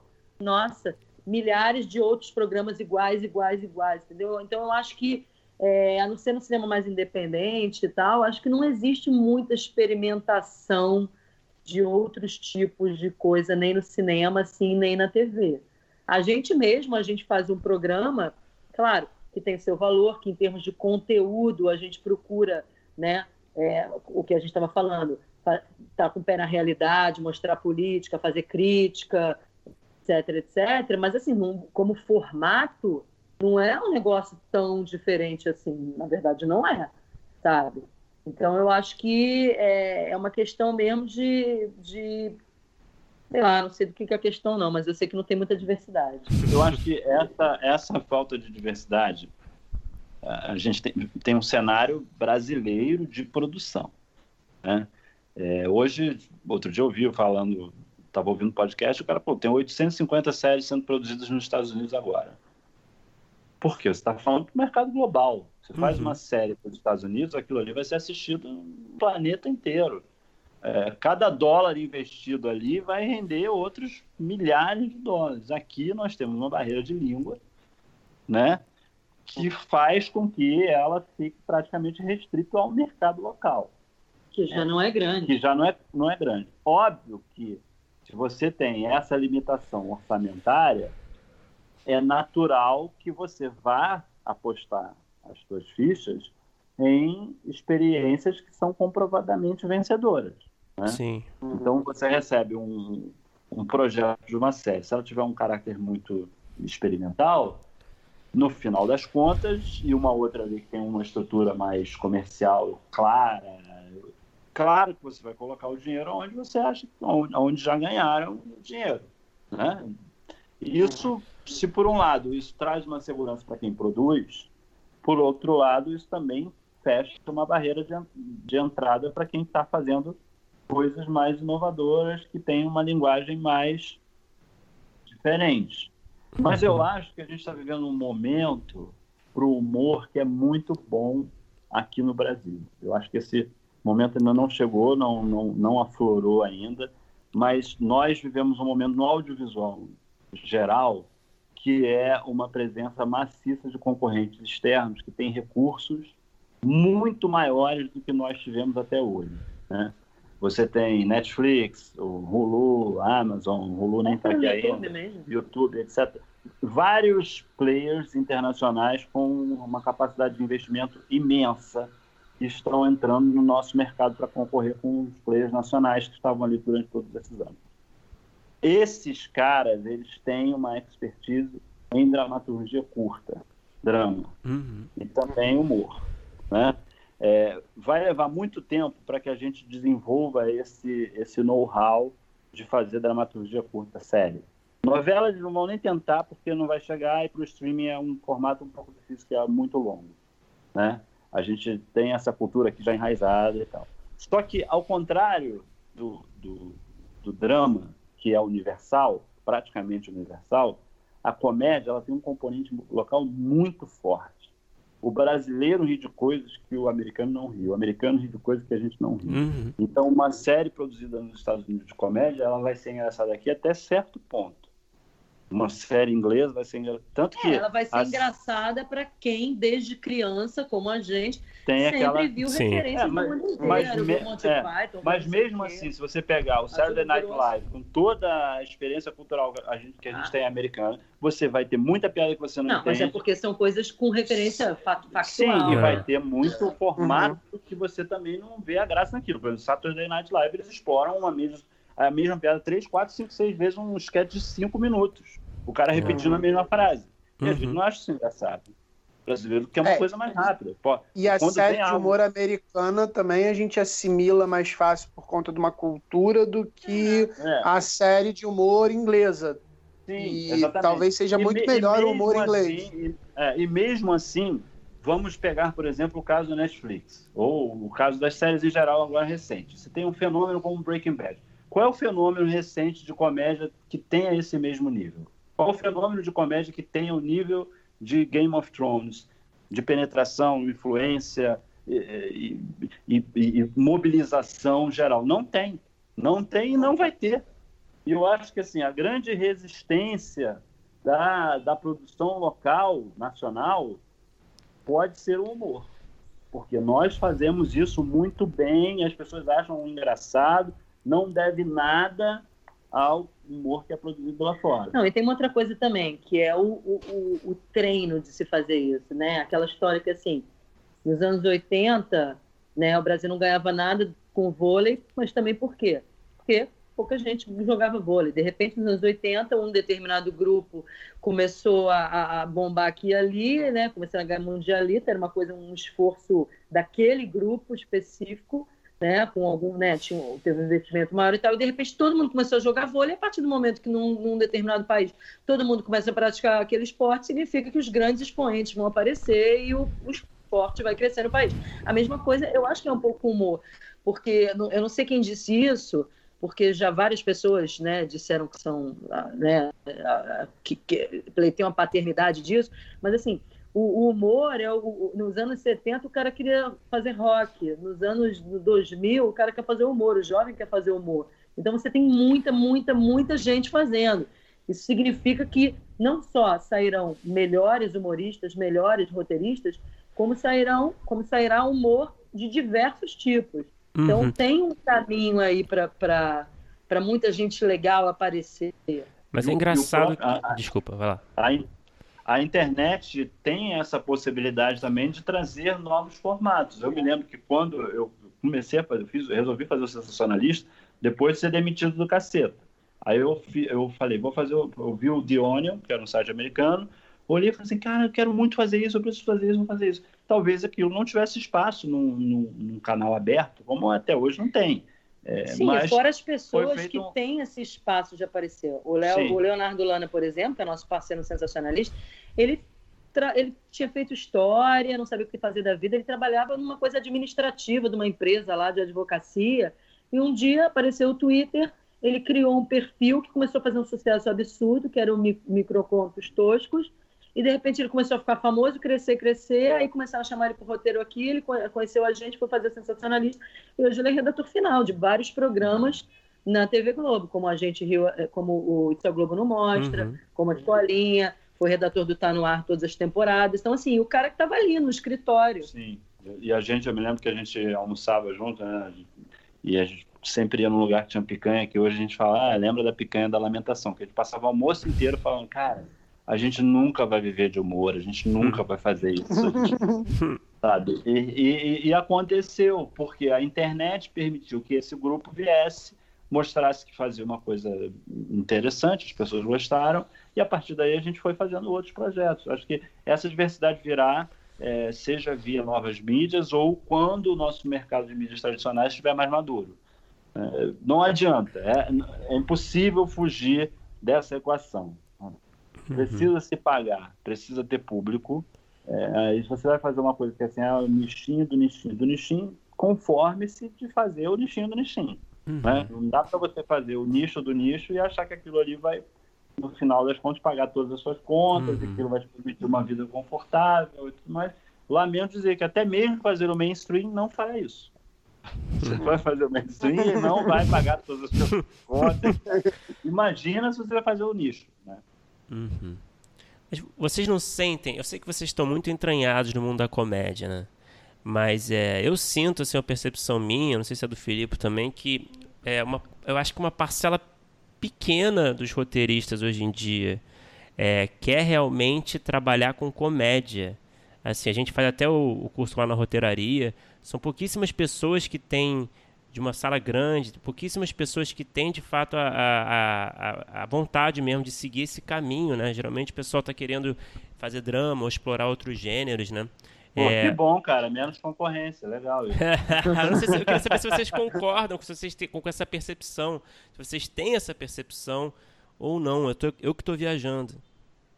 Não, eu acho que isso existe e eu acho que muito disso é, resultado do sucesso das séries dramáticas de Sopranos para cá, sabe? Uhum. Tem uma, a nossa ilha, né, que a gente chama, nossa galera, classe média, grandes centros, etc, etc, é, consome isso, idolatra isso, eu, eu incluindo, não estou criticando não, eu, eu me incluo nisso. Uhum. Então, assim, aquilo que você quer fazer, você descobriu, eu quero fazer isso, eu quero fazer essa coisa que causa esse sentimento, essa emoção em mim, sabe? Eu acho que é, é, muito resultado disso, porque, assim, claro que a galera gosta de séries de humor, aqui ali são muito legais, séries históricas, eu sou apaixonado por Seinfeld, outros são por Friends, outros por, sei lá, eu amo The Office, mas, mas o Seinfeld e The Office, por mais que, que eu ame, né, e tenha visto tudo e revejo e tudo mais, não causam em mim a emoção que, que Breaking Bad causou, uhum. entendeu? Que Game of Thrones, que Mad Men, a admiração máxima, sagrada disso tudo. Então, acho que é um pouco o resultado disso. E acho que vocês têm razão, sim. Acho que isso talvez seja um pouco do motivo. E acho que o que está acontecendo é que muita gente usa o humor, né, como um trampolim para entrar no mundo do roteiro. É engraçado isso. Hum. Curioso. É, eu, eu acho um pouco isso. Tem uma percepção e, de que é, é mais vendável, mais comercial, mais fácil de, de enfim, de comunicar, é, talvez, mas não é isso que a pessoa quer talvez. exatamente. É, é, eu acho que existe isso, e, e mas, mas, existe também uma, um, um, sentimento geral, e acho que isso mundial mesmo, porque já vi, enfim, várias pessoas que escrevem e atuam em humor falando disso, é que por mais que o humor faça sucesso, quando você pensa assim das, das profundezas da humanidade, é, as pessoas acham que o drama é sim um valor maior. Aquela coisa da máscara uhum. sorrindo e chorando. A sorrindo devia, rindo devia ser pequenininha e a, e a outra enorme, porque uhum. as pessoas dão valor. Se você vê, quando um ator, uma atriz começa a fazer um sucesso absurdo né, na comédia, no humor, passa um tempo, se ela começa a crescer muito ali, ela começa a dizer assim: não, mas eu não, eu não sou deu. apenas uma comediante, é. eu quero fazer outras coisas, eu quero mostrar que eu sou uma atriz completa. Assim, tudo bem, cada um na sua, mas eu acho que existe essa coisa para eu ser reconhecido mesmo como um, um, artista de valor, assim, deixar o meu nome, eu preciso fazer drama, sabe? Por isso que a gente está fazendo uma série dramática, não, brincadeira, não é por isso. eu ia lembrar disso, eu ia jogar isso para vocês. Viu? Eu fui mais rápida. É. Mas, é... Então, acho que existe um pouco essa coisa, entendeu? De em algum lugar ali, o humor, por mais que faça sucesso e tenha a crítica junto, e seja uma forma excelente de você até educar mesmo, uma coisa meio pedagógica, porque é mais leve, então uhum. as pessoas não têm defesa para entender aquilo. Eu acho que tem algum lugar ali que as pessoas acham que o humor é menor. É. Tem uma e tem, não são só as pessoas que acham isso, não. O RH também acha. Acha. acha. Porque é, os contra-cheques também acham isso. Eu acho que existe uma, eu acho que tem uma, uma.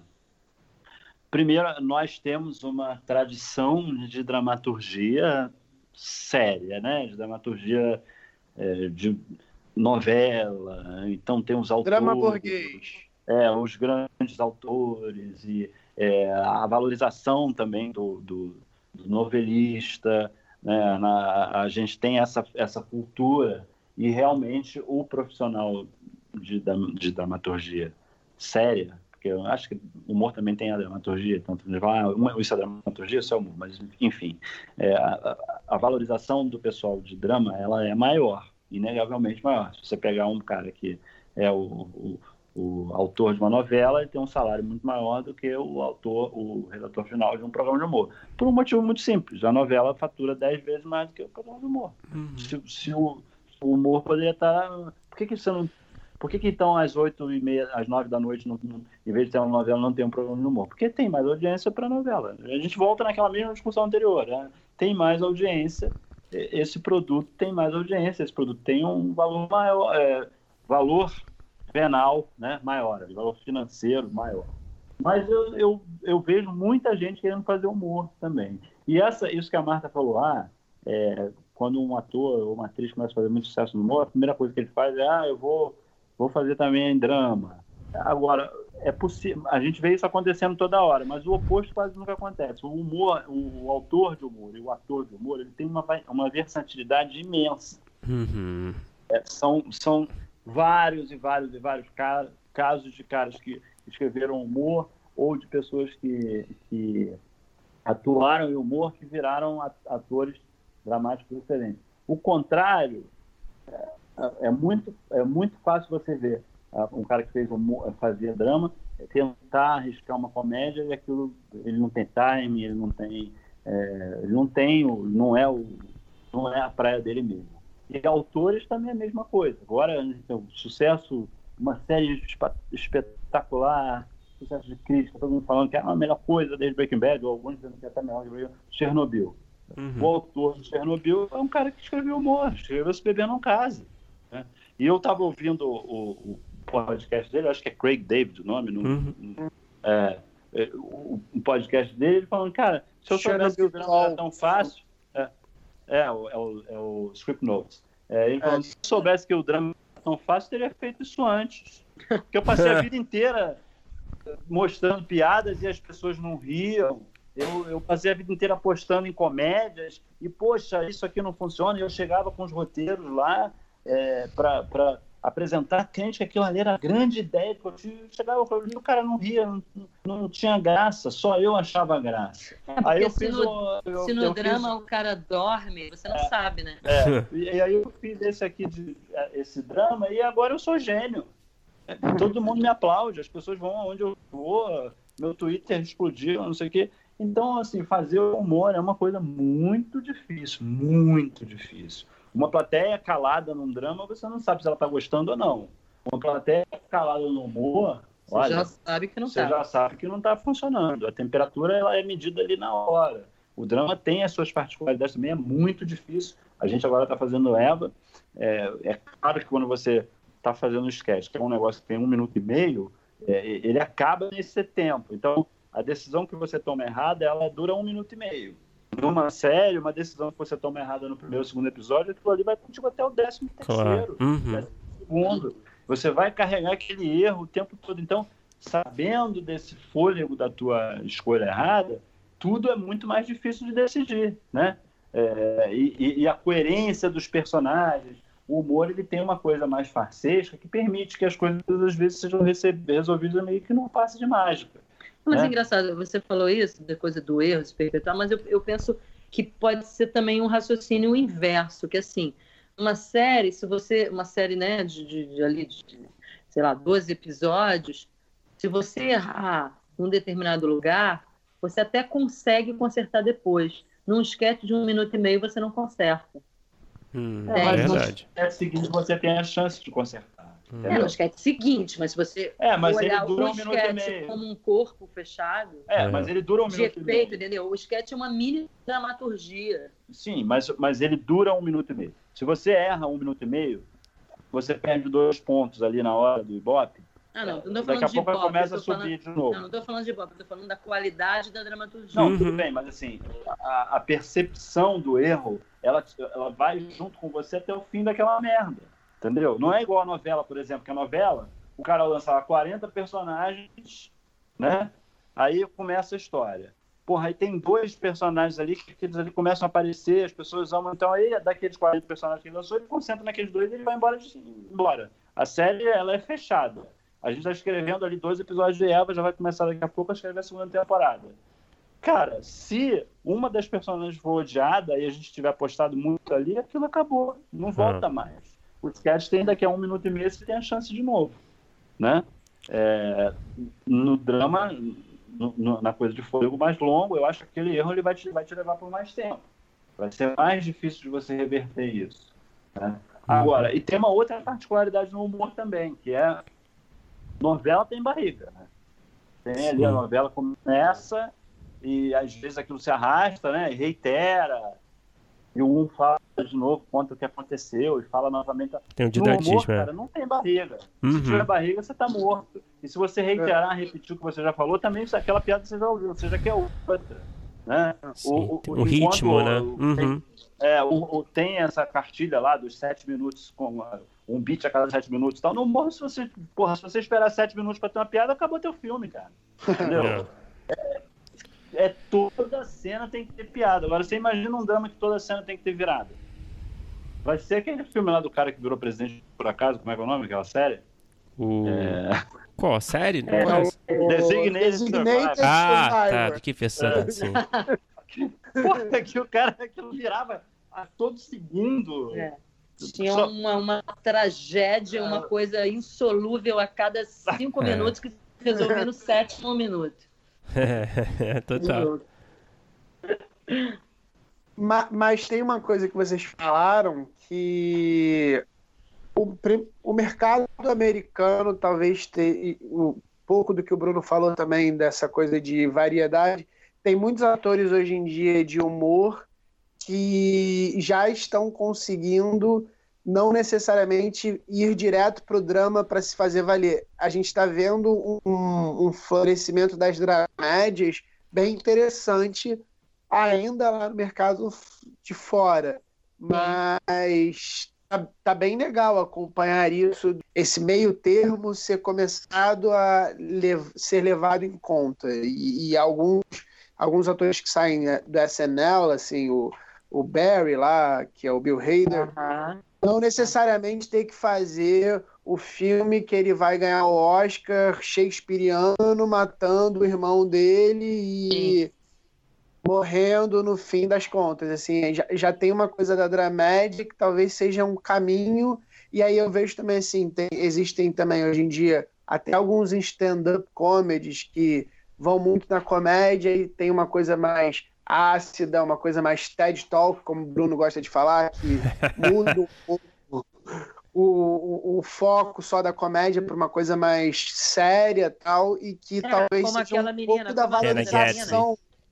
É, da Isso, Hannah Gadsby. nossa, Eu, eu, eu gosto muito do, do Dave Chappelle e, e, assim tem uma coisa assim que o humor ele talvez esteja começando a ser mais valorizado enquanto mensagem também lá fora, claro, por enquanto talvez. E que É, eu- eu não-. Eu não consigo pensar em nenhum exemplo nacional realmente não disso é, dessa dessa mistura, né? Que eu acho tão legal e até difícil, né? Porque, por exemplo, a, a série que a gente está escrevendo, ela é um drama, mas ela tem um respiro cômico não é como a novela, por exemplo, que é um drama, mas tem os núcleos cômicos, né? A novela ela tem um dramalhão, mas ela tem os núcleos cômicos, que é até uma coisa que eu nunca entendo, porque quase sempre o núcleo cômico de novela é ruim, né? Hum. Porque você vê que o cara não sabe fazer aquilo. Então, eh, tem o drama e tem aqueles núcleos cômicos que são totalmente separados ali do, do, dos núcleos principais, né? É, a gente está tentando fazer na série o, o respiro cômico é, passar mesmo pela trilha principal, de alguma forma, sabe?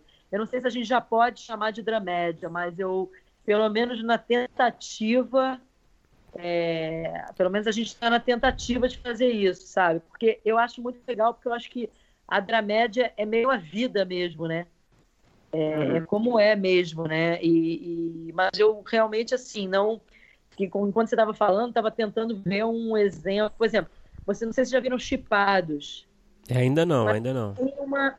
É, tem uma, não. não é uma dramédia, porque não é drama, mas eu, é, é, tem, tem o, o post da drama, é, tem uma, é, ele é uma coisa cômica, mas ele tem uma tristeza, tem um lirismo. Ele tem um lirismo muito Tem uma tristeza, legal. tem um lirismo que talvez esteja só na direção e não no texto. Mas o texto mas também fez aqueles um personagens ali, perdidos. É. é. tem uma coisa ali que tem uma, sabe? É, a, a dramédia, eu acho muito difícil que você corre o risco de, de não fazer um drama que emocione e também não conseguir fazer uma comédia que seja engraçada. Então, realmente engraçada. Né? Então você fica ali naquele meio caminho ali que nem emocionou e nem fez rir. E ao mesmo tempo a comédia, às vezes, ela precisa de, pelo menos assim, eu tenho um estilo de humor que ele vai um pouco mais desgraçado ali pro surreal ou pro exagero um pouco maior, que pode prejudicar a comédia, né? Que pode prejudicar o drama, né? Tornando algumas situações assim um pouco inverossímeis. Né? A gente tem uma. Eu, eu ainda me pego muito na hora de fazer o texto da, de, de Eva. Eva é, é a série que é a série. Sim, filha de Eva, não, filha de Eva. Falou, já ah, falou tá, algumas vezes. Tá. É, quando estou fazendo o texto de Eva, eu me pego muitas vezes colocando piada por cacoete. Né? Sim. Por, cacoete. Por cacoete. É, é porque por, o cacoete que é o seguinte, é, é, nisso o Nelita é é mais assim do que eu o Nelito ele é tão ligado assim essencialmente, enraizadamente no humor, que eu acho que às vezes ele acha que um diálogo só vai ser bom se hum. tiver um punch, uhum. sabe? Se tiver Sim. uma coisa assim, ele tem isso. Então, às vezes, a gente, ele, ele mesmo fica na dúvida, fala, não, acho que não é o caso. É, a gente, eu fico, eu tenho muito essa coisa assim, de, de botar um, o diálogo que termine de uma forma forte, ou pensar numa frase mais forte, não necessariamente engraçada, entende? Uhum. É, mas a ideia de que aquela cena fecha, a ideia de, de encarar a cena como, como, como, um sketch. como um mini sketch. Né? Não, que não é engra... não, não que tenha que ser engraçado, mas que termine a é cena. É como se tivesse que rimar, né? É, tem que terminar a cena. A cena terminou, a outra terminou, a outra terminou. Uhum. Então são mini, mini cenas que vão compor um, um uma coisa maior, que é algo que eu estou trabalhando. Agora, essa discussão, assim, ah, as pessoas acham é, que eu. O que, que eu acho de eu fazer? É o humor, ou vou fazer drama, ou isso ou aquilo. Eu tenho. Eu brinco que eu tenho um cara que é um meio que um guru, assim, que é alguém que eu costumo é, perguntar quando eu estou em dúvida, que é o Flávio Cordeiro, publicitário, dono de uma agência, é, chama, é Binder, né? É, muito é um cara ele é muito, é psicólogo também. É psicólogo, um cara muito brilhante, um cara que começou a vida como office boy na, numa agência e hoje é dono de uma das maiores agências do país. E é uma pessoa que eu tenho assim uma relação de amizade que eu quando estou em dúvida sobre o que e ele ele me pergunta assim, qual é o seu superpoder? É, o que, que você sabe fazer? Porque não adianta você falar assim, ah, eu vou ser o cara que escreve, porra, as melhor, os melhores dramas do mundo. Quando você é um cara que faz muito humor, muito bem, então, pô, vai tentar ser o cara que faz o melhor humor do mundo. Porque o máximo que vai acontecer se você tentar fazer drama sem ser, é você se transformar num, num autor de drama mediano. Né? Uhum. É, então, assim, você não vai ter o. Talvez o cara do, do, do humor o cara é excepcional no humor, ele vai ter mais reconhecimento de mercado salarial do que o mediano no drama. E às vezes as pessoas têm essa piração assim de, ah, eu vou fazer o drama porque o drama tem mais reconhecimento, eu vou fazer o drama porque o drama tem, tem mais salário, e o drama tem mais... Quando o humor pode te dar reconhecimento, salário, etc. É, cara, assim, claro que isso pode até acontecer, né? Você vê algumas histórias assim, por exemplo, o Tom Hanks, quando eu era adolescente, criança, adolescente, Pô, o Tom Hanks era o cara dos filmes de humor. Uhum. Um belo dia alguém deu um papel de drama para ele e ele virou um dos maiores atores dramáticos, oscarizáveis e não sei o que do, é. dos Estados Unidos. E, e, e, deu certo pra caramba. Então, assim, Sim. assim, qual é o superpoder dele? Ele trocou de superpoder? Ou ele, sabe? Eu não sei, eu acho que é muito Não, o assim, superpoder dele são é, as oportunidades. É fazer, o que são... ele, é, é fazer o que vem para ele muito bem. É, né? talvez o superpoder dele seja, seja escolher os melhores roteiros. Uhum. Sim. Agora, tem muito essa Atuar. coisa do, do planejamento excessivo que a gente faz de carreira, de ficar pensando, ah, eu quero isso, eu quero aquilo. Posso ter certeza, não sei qual é a idade de vocês, é, que, porra, nenhum dos dois há cinco anos imaginaria que hoje estava falando podcast. Hum. Entendeu? É, a gente, podcast. É, às vezes a gente fica se alguém chegasse. A dois a gente não sabia, a dois. É.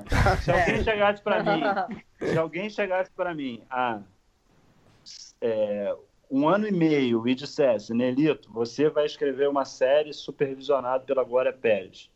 Ah. Eu ia falar, cara, tá de sacanagem, isso nunca vai acontecer, né?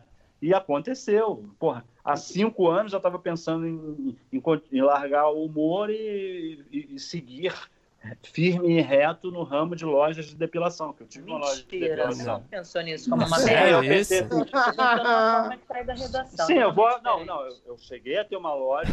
Sim, mas isso não era uma meta de vida para você. Não, o contrato da Globo estava acabando, eu falei, eu sonhei o sonho errado, essa merda não vai dar certo. Eu pensei nisso, a gente, eu conversei isso, vai, isso era uma agonia para mim, não não estava conseguindo, não estava rolando.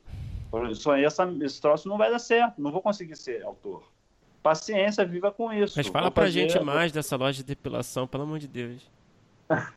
Não, eu, eu, eu, abri uma loja, o, o ex-marido da Marta é, é, dono de uma rede de franquias de depilação, chamada Depilate, e a gente se dá bem. Eu, uma vez numa viagem, eu, ele foi, eu, fui eu, ele, as crianças, e eu estava muito insatisfeito no, no, no jornalismo, procurando é, alternativas e eu já, já tinha sido autor de humor, é, com, passar, eu já tinha passado pelo caceta, já tinha feito várias coisas e não estava rolando, não conseguia viver disso. Né? E estava buscando alternativa e ele falou, olha, tem esse negócio aqui e tal. Ele me explicou, eu acho que isso pode ser interessante. E eu abri uma franquia, uma loja dessa na Tijuca, é, uhum. durou um ano. Eu fiquei lá um ano, depois passei, vendi para ele. E, e, e, realmente me passou muito pela cabeça nesse período, principalmente no final, que o nosso contrato estava acabando ali na Globo, não tínhamos programas e tal, que aquilo não ia acontecer nunca. E a gente, aí agora estamos fazendo essa série de, de drama, que tem, que tem comédia, e agora a gente está tá na redação Filosofia, estão com um pé em cada canoa, né? E, e é isso, sei lá o que a gente vai estar tá fazendo daqui a pouco, podemos estar tá fazendo uma novela, é, podemos estar fazendo outra série, podemos estar sendo redator, redator de uma equipe de um outro programa de humor. Né? Não. Não tem como saber. Cara. Às vezes eu acho que as pessoas ficam muito no planejamento. Você falou, ah, mas aí tem pouca gente querendo fazer humor, outros estão querendo. Eu acho que você tem que ser autor. O que você quer ser? Ah, eu quero ser autor. E, eu, e, e ao longo do caminho você vai descobrindo. É, é meio isso, assim, uhum. eu, eu, eu não, jamais, assim, na minha, minha adolescência, juventude, quando eu pensava em trabalho, faculdade, eu, eu, jamais pensei, assim, em vou ser roteirista de TV, vou não sei o quê. Eu, eu, eu sabia que eu, o que eu mais gostava na vida era contar história. O que eu mais queria era contar história. Era aquela velha história, quem escreve o, o, as historinhas, mostra a família, não sei o que, eu era, eu era capaz de ficar no portão da casa da minha avó durante três horas e fazer uma história inteira na minha cabeça. Sabia que ele contar história, mas eu jamais imaginei assim, ah, não vou viver de contar história, né, de ser escritora, de nada disso. A coisa mais perto que eu consegui foi jornalismo, porque você conta uma história, né? Então, é, é, é era isso. E aí, contar a história começou, aí começou a vir, né? Eu comecei a contar história, contar história de em livro, em não sei o quê, aí daqui a pouco, né, a coisa foi diversificando, assim, o que eu queria era contar história, mas uhum. eu jamais imaginei assim, eu quero ser roteirista, eu quero escrever novela, eu quero, não, não jamais, porque assim, até porque, sei lá, eu acho que a gente é muito vai muito do que do nosso ambiente, a nossa família. Não, não tem nenhum artista na minha família. Meu pai é economista, minha mãe é professora universitária. Ninguém, ninguém quando é criança, fala pra gente que assim, dá para você viver contando história. Porque eu, eu também tinha isso, mas assim, Olha, mas eu dá, nunca cara, vi nenhum, nenhum jovem menino assim da minha idade que alguém falasse assim, ó, aí vai dar para você viver contando história. É, não, ninguém fala isso, não tem. Agora talvez a coisa tenha crescido realmente. Quando eu era criança, né, nos anos 80 e tal, não, não. Imagina, cinema brasileiro não, né, era aquela coisa de guerrilha, é, não, não tinha uma coisa assim. A televisão, claro, tinha novela, tinha as coisas, mas não tinha uma aproximação assim era uma galera, sempre os mesmos grupos, as mesmas galeras que começavam a fazer. Não tinha faculdade de cinema, não tinham grupos aqui, não tinha internet, não tinha espaço, não tinha nada. Mas, assim, jamais eu pensaria numa coisa dessa. Meu filho já faz cinema, entendeu? Então é, é uma outra. É uma outra coisa, é um outro momento também. Mas é. ninguém pensa nisso. É, eu nem sei por que a gente parou nessa, nessa é. história. Eu nem sabia, como eu falei, não sabia nem que podia ter, ser roteirista, não sabia nem que existia isso. Eu, quando comecei a fazer, tentar fazer humor, eu, eu comecei a, tinha um programa de rádio na Rádio Transamérica que eles lançavam aquelas perguntas, né? É, o que você faria se você fosse piloto do avião do Bolsonaro, sabe? Aí uhum. você tinha que ligar para lá e, e, responder com respostas engraçadinhas. Eu ia cuidar da minha carreira. É, assim. é isso, exatamente. E aí eu comecei a participar desses concursos e eu ganhei vários desses. E aí sempre lá, buscar a camiseta da rádio, ingresso para o show, é, é, o disco do, do, do, fulano e tal. E, e, era tantas vezes que eu ganhava que aí um dia a locutora falou: é, Nelito, quando você vier aqui na rádio, vem aqui que a gente quer te conhecer. Aí eu fui. E aí, quando eu cheguei lá na rádio, eu olhei aquilo e falei assim: caramba, é isso que eu quero fazer. Eu quero fazer isso. Mas você sabe o que eu achava que era isso? Eu achava que eu queria ser locutor. Verdade. E eu, e eu corri atrás disso. Eu cheguei a ser locutor, trabalhei como locutor é tão difícil essa coisa assim, ah, eu quero ser roteirista. Imagina, quem é que fala isso? Ninguém nem sabe é. que existe. Não, hoje em dia sim, hoje mas dia, claro, sim. uma parcela pequena. Uhum. Gente, vocês não fazem ideia como a gente está curtindo esse papo, mas vocês têm, aposto que você tem, vocês têm 70 projetos aí, uma série, uma peça, um livro, uma coluna. O meu projeto agora é comer uma pizza. É, a gente só antes de encerrar, a gente tem umas perguntas finais que são bem rápidas, que a gente faz para todo tá. mundo, que a gente conversa, tipo tá? bate-bola da Marília Gabriela. Tipo Marília Gabriela, que aliás, cadê essa? Cadê a Marília? Não tenho visto ultimamente. Mas... É verdade. É, vamos lá. Tá com Queiroz em algum lugar. Espero que não. É, vamos Acho lá. que não. vamos lá. É, qual é o melhor roteiro que vocês já escreveram? Claro que vocês podem responder individualmente, né? É, pode ser um roteiro de um episódio de série, pode ser uma série, pode ser um sketch, pode ser, é, sei lá, uma melhor piada, talvez, considerando né, o, a situação aqui do sensacionalista, né? É, qual foi o melhor ali momento de roteiro? É, roteiro ou texto? Pode ser os dois. Pode ser os dois. Cara, não sei. É, eu tenho um roteiro que ainda não foi ao ar, eu espero que vá no ano que vem, que foi um roteiro que eu fiz de um episódio para uma série chamada Os Experientes, uhum. que já teve uma primeira temporada há uns dois anos e que estão fazendo a segunda agora, que é só sobre velhos, né? Os personagens são todas pessoas da terceira idade. E eu escrevi um, um roteiro chamado Inimigos Públicos, que eu amo, que era uma história que eu queria fazer há muito tempo, já tinha pensado em escrever ou para o livro, ou para o teatro, a gente escrever e tal, que é um, é um casal, é, um, uma mulher que é de esquerda e um cara que é de direita, não bolsominion, mas de direita no sentido uhum. de ser liberal, conservador em alguma coisa nos PSDB. e. E que eles se eles eram apaixonados na, na juventude, mas a política afastou eles e eles se reencontram velhos e repensam as coisas. Eu amei, amei, eu espero muito que ele vá ao ar, porque eu amo esse roteiro. Amo esse roteiro. Nossa, muito bom. É. É, cara, eu não tenho um assim que seja preferido. Eu... Vale tudo, vale tudo. É, vale sketch também. Piada. É, eu, brinco, eu brinco muito que eu queria que, que, a, que a minha lápide fosse o. Que aliás é um sketch que a Marta odeia.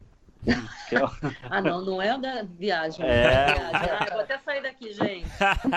Não, essa não é a melhor coisa que o Nelito escreveu, tá? Não é. Não, mas eu adoro isso. E, assim, mas como é que é? eu vou terminar de contar. Eu vou terminar de contar e vai fazer aquele barulho assim. Vai ser aquele constrangimento grilo. e vai acabar o... E vai acabar o programa. E vocês vão apagar e vão falar, não sei porque convidamos esse cara. dizer. Ainda está em tempo de você falar é, que é outro. Enquanto eu estou falando isso, estou enrolando para dizer se eu devo contar ou não. Mas eu vou contar.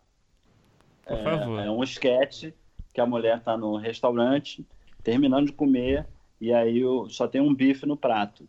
E aí o, o garçom chega para ela e pergunta: é, Posso levar prato? Aí ela vira e fala para ele assim: não, não, esse aqui não, que eu vou levar para viagem. E aí corta para muito rápido várias imagens dela no avião, com o bife do lado, to na Torre Eiffel com o bife do lado, em Nova York com o bife do lado, posando para fora. Olha, o momento Olha. constrangimento. É Gente, tão ruim que é bom. Não é a melhor coisa que ele escreveu. Eles estão rindo. Com certeza. Eles estão rindo. Com certeza absoluta. Estão Olha, rindo até agora. Tem Qualquer seu... coisa que o vai escrever amanhã é melhor que ele. Qualquer coisa. Qualquer e, mas peraí, coisa. foi ao ar, desculpa? Foi. Foi ao ar. Foi ao ar. Glória. Nossa, eu vou foi atrás.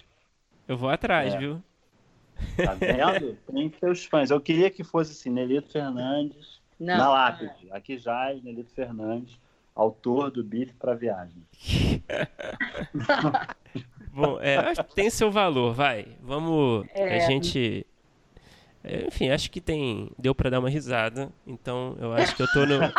Eu tô no time. time Nelito. Uma risada. É porque contado, cara, contado, ele não, não tem a é eu amei, eu consegui ele não é Ele não é o rolo compressor do humor que é essa piada. Quando essa Sim. piada vem, ela passa por cima de tudo que você já viu. Eu, eu você... consegui visualizar. Eu consegui ver o bife ali na janela do avião. Isso. o bife de Paris. E, e, aí, quando eu conto isso, vocês percebem por que foi tão difícil eu conseguir fazer humor. É. Ó, o Nelito, 99% das coisas que o Nelito escreveu só no Sensacionalista já são muito melhores que essa piada. Por exemplo, o Nelito fez uma manchete que ficou histórica no Sensacionalista, lá no começo Sensacionalista, que era uma história que, assim, mulher, como é que era a história do pornô 3D? Mulher, mulher engravida vendo filme pornô 3D. Ah, sim, sim, eu lembro, eu lembro. Pô, isso é genial, isso rodou o mundo inteiro. A gente parou no Fantástico, no Detetive Virtual, porque ah, isso ah, pirou o cabeção das pessoas. É. Cara, Mas teve uma legal também só que essa lógica de engravidar uhum. vendo filme pornô 3D é genial. Eu lembro de uma também que eu fiz que foi muito legal, que foi quando saiu aquela informação que o Lula tinha ido 111 vezes no sítio, né? E que ele dizia que, era, que não era dele, mas a gente fez a piada que era Lula vai 111 vezes ao sítio do amigo e entra pro Guinness como visita mais inconveniente da história. Ótimo. E assim, pô, e é legal essa que você imagina o Lula batendo lá, né, de manhã. Oi, fulano, cheguei, tô aqui de novo. E você se lembra daquelas visitas inconvenientes que você recebe sempre. Né? 111 visitas inconvenientes. É, mas nada supera o. Não. Claro, claro. Viagem, é algo. É. Bom, é, e qual foi o pior roteiro que vocês já escreveram? Não vale do bife, tá? Pior. O bife pra viagem, porra. Mas essa era a piada, Ele cara. Você matou meu punch, cara. Foi melhor e pior. Você matou meu punch, cara. Eu tava agora aqui me achando assim, agora eu seria genial e você matou. Cara, pior coisa. Pior coisa. Pior.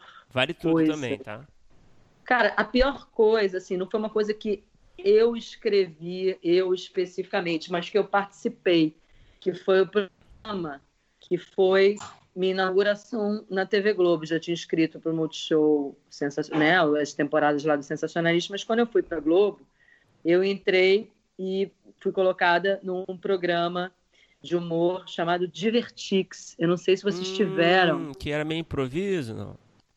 É, não, ele vocês... era uma é. loucura, porque uhum. ele era para ser. Ele era um programa de sketch, como é o Zorra, como uhum. são tantos programas, né? E o sketch, ele tem uma coisa muito muito matemática, né? uhum. né? Ele tem um começo, um meio, um fim, um punch, é, reações. Ele é uma coisa muito matemática, muito certinha. Claro que você pode botar um caco, uma coisa assim, mas de forma geral, ele não pode ser improviso. Então, de repente, um programa de sketch, no programa de improviso, com clima de ao vivo, dirigido pelo Jorge Fernando, com pessoas dançando. Quando você quer dizer, a última coisa hum. importante ali era o texto do sketch.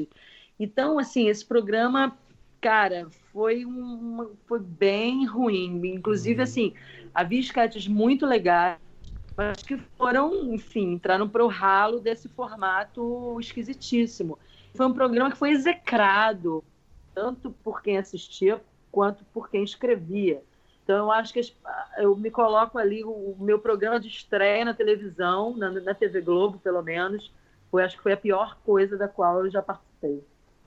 Uhum. Você culpa em todo mundo, menos no texto, né? Mas tudo bem, tá valendo. Mas a culpa nunca é do texto. Pode ser mal compreendido, mal dirigido e mal interpretado. Mas o texto é sempre bom. O meu, a minha, a minha pior história, ah, foram tantas, cara. Eu acho que é assim: a mulher tá num restaurante.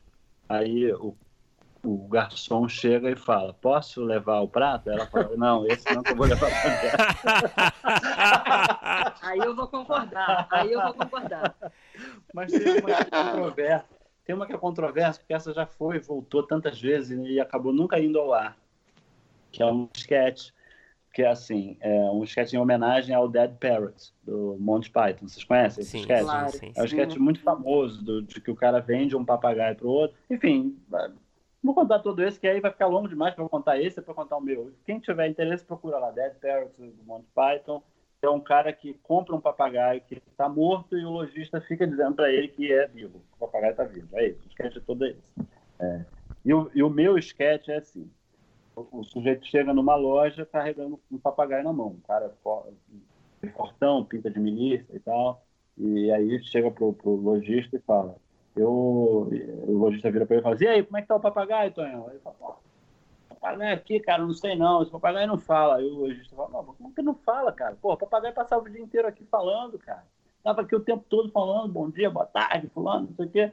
E aí o cara diz, pois é, cara, mas tu tá achando que eu sou otário? Tu me vende esse papagaio e chega lá em casa, o papagaio não fala nada, porra, fiz um churrasco, chamei a família e, porra, tô aqui falando que meu papagaio fala e aí já tô virando, porra, Lá, lá, no meu esquema tá todo mundo, porra, dizendo que eu sou o quê? O Tonhão do papagaio muda. Eu falei assim, que isso, cara? O papagaio tava aqui o tempo todo, ele tá pensando que eu sou idiota, rapaz. Ele começa a quebrar a loja uhum. do cara toda, a pet shop inteira do cara. É, e o cara tá, pô, mas ele fala, tô te falando que ele fala. Fala, papagaio, fala, você tava falando aqui o tempo todo. E o papagaio mudaço, né, na gaiola. E quando o cara destrói, destrói a loja toda, o, o dono da loja fica lá assim, em posição fetal, assim morrendo de medo e o cara vai embora puto. E aí corta pro papagaio, o papagaio vira pro dono da loja e fala assim: Não falei que ia acabar com a tua vida? tem uma coisa. Tem uma coisa que eu, eu já, eu já falei pro Nelito uma vez, que é o seguinte: esquete contado não é, é legal. É difícil, é difícil. Esquete contado não é legal, porque o esquete passa na cabeça dele e ele acha que a gente está entendendo. Mas não é esquete contado, é muito é pior do que piada ruim. É, é difícil. O, esquete, o roteiro de esquete é um negócio que tu vê, né? É. Você vê. Se você conta, aí ele disse isso, aí o cara apareceu, aí não sei que a pessoa já dormiu, é, né? Sim, tá. É. Eu queria... Mas esse, esse, esse é controverso. Eu gosto dele. Só uhum. não gosto mais desse do que do bife para viagem. Eu queria propor até, se vocês não se importarem, Nenito, se você não se importar, da gente fazer uma enquete depois, quando o episódio for ao ar, para saber qual, é qual, é, qual, é, a sketch favorita, do, qual é a, qual a sketch que o público prefere, a do bife ou do papagaio. Você se importa ou não? Sim, sim, pode fazer. Eu tenho certeza que vai dar o bife para viagem. Esse realmente. Esse é um negócio assim, é preciso. Não, cara, tem que entender, tem que ser uma coisa que vai em você. Ai, caraca. Bom, seguindo qual é o produto audiovisual, e aí pode ser sketch, pode ser série, pode ser drama, pode ser comédia, pode ser filme. Bife que você assistiram. Qualquer um que envolva bife. mas que vocês assistiram e falaram: caramba, eu queria ter escrito isso, eu queria ter tido essa ideia, eu queria no mínimo ter participado disso. Caraca, isso é. Isso é difícil pra caramba. Vocês deviam ter falado isso antes pra gente poder pensar, é. né? Mas o legal é isso, pô. É. O legal Cara, é que a gente pode cortar, então pode ficar um tempo. Eu, eu vi um que eu achei muito legal, assim, que eu queria muito ter tido a ideia que é assim. A mulher tá vai no restaurante. Sketch, ele vai contar o sketch. É assim, a mulher tá no restaurante. Aí o garçom vira pra ela e fala. Cara, meu Deus, tô suando, eu tô suando aqui. Cara, é ótimo que vale pra todas as respostas. É, o bife pra viagem, cara, você não vai. Mas não vale você é. admirar uma sketch que você mesmo escreveu. Não, tô, tô, tô, tô brincando. Claro, assim. claro, claro. Cara, é um negócio que eu. É, eu vou ficar no humor, no humor que, assim, que eu adoraria ter feito. Acho a ideia genial. Eu, eu, eu adoraria ter tido a ideia e ter participado de alguma forma de Seinfeld. Acho a coisa mais genial de humor que já foi feita e não vai ter nada que vai superar isso. Mais que Kirby? É controverso. Kirby, É, o Kirby é o Seinfeld de raiz, né? É, o Kirby é melhor como roteiro. Mas eu acho que como obra, em geral, de, de atores, de, de direção, de, de é, historicamente, o Seinfeld é imbatível, né? Uhum. Porque o Larry David é legal, funciona, mas ele fica meio que no, meio no mesmo registro, né? Uhum. Você, o, o, Larry David é o George, né? Os dois Sim. são o mesmo personagem, mas você ri muito mais do George do que do Larry David. O, o cara que fez o George é melhor, né? Eu acho. Ele é demais, porque ele, é, demais, é, né? é, é. Sim. Ele é demais. Então... É, ele criou uma coisa em cima de uma coisa que já era muito legal, né? Que era o, o próprio Larry David. Ah, cara, eu tô aqui numa loucura aqui pensando, mas e tem coisa também, assim, enquanto Não, a Marta está pensando, enquanto, é, enquanto a Marta está pensando, que você... É porque são tantas, eu queria... É, que você vai, que, que, até às vezes até desanima você continuar escrevendo, porque você fica assim, cara, eu nunca vou fazer uma coisa dessa, assim, né? Quando você vê uma série, um Breaking Bad, um uma coisa assim tão legal na largada, mas que no final das contas até ficou um pouco, acho que perdeu um pouco a mão Westworld, você vê aquela ideia ali, você fala assim, caramba, cara, como é que os caras pensaram nisso, né? Assim, como... Eu não sei, eu, eu, pensei numa coisa aqui que, assim, são muitas e muitas e muitas, eu adoro dramas, dramas antigos, filmes clássicos, são tantas, tantas coisas que é muito difícil falar qualquer coisa, mas, assim, só para falar uma das coisas, e que é recente, até porque é legal as pessoas terem visto, foi o primeiro episódio da primeira temporada do Black Mirror, que é o do porco. Eu uhum. acho aquilo uhum. absolutamente genial, porque fala do mundo de hoje, porque tem crítica, porque tem humor, porque tem humor negro, porque eu acho genial, genial. Então, seria algo assim. Eu tenho um sketch baseado nesse episódio que nunca foi ao ar, porque ele é Deep Web, assim. Eu vou contar agora e vocês têm que achar, ah, vocês não vão achar a menor graça, mas eu vou contar do mesmo jeito. O por cara tá favor. tá lá, a mulher abre a porta e vê o cara na cama sendo enrabado por um porco. Aí ela fica olhando para aquilo, ele olhando para ela, aí ele, ela, fulano, o que, que é isso? Aí ele vira para ela e fala, o que, que é? Pô, meu porco, minhas pregas.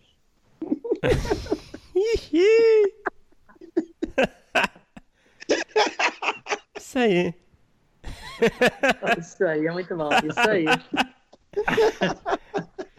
Bom, é. É... esse foi bom, hein? Não cabe no Zorra. Foi, é. Não cabe no Zorra. Acho que não é família, né? Não é uma coisa que as pessoas não podem é. assistir.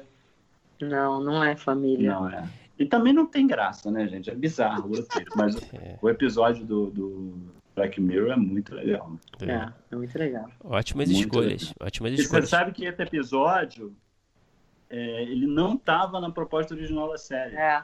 Ah, é ele, eles é, não estavam. Eles tinham, me parece que quatro episódios e, e, e, e o, é, o episódio um deles estava para cair e com, com três eles não fariam, né? Aí o roteirista foi para a reunião com a emissora disposto a salvar aquele episódio que estava para cair. É, e aí ele foi lá, perdeu horas lá defendendo, não, a ideia é boa, boa, boa.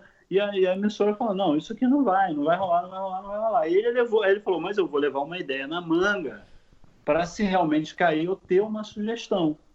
Né? Uhum. Aí ele aí caiu mesmo o episódio. Ele falou: Olha, tem uma ideia aqui que a gente tem que é. Aí ele contou do porco.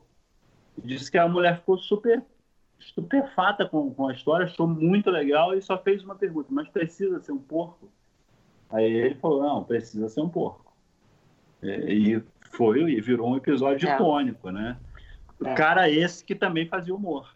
O autor do. Uhum. do é, era, era um autor de humor. É. é, você vê que tinha que ser, né? Bom, não sabia. Interessante. E, bom, para fechar, é, a última pergunta que a gente tem é a seguinte: qual é o projeto, ou, enfim, um projeto que vocês têm desenvolvido, um roteiro que já está escrito, uma ideia que está separada, que está ali esperando a hora de se tornar realidade, de virar um filme, de virar uma série? Qual é o projeto que vocês têm paixão ali é, de cada um de vocês? Cara, a gente tem, por acaso, é um projeto em comum. Uhum. Porque quase nenhum é, né? Brincadeira. Mas é porque não, mas é porque é, a gente tem um livro, eu tenho, eu escrevi alguns livros, Nelito também escreveu, mas a gente escreveu um livro junto que chama Eu e Você, Você e Eu, que é uma história de um casal que não é a nossa história, a história de um casal e que ela é contada na primeira pessoa por ele e por ela alternadamente.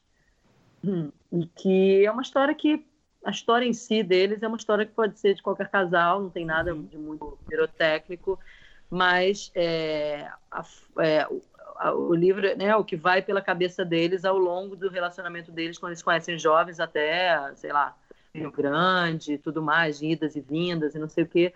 E é um livro que a gente adora, que a gente adora, e inclusive foi por causa desse livro que a gente foi contratado pela TV Globo em 2011 ou 12, já não me lembro, porque queriam fazer uma série desse livro.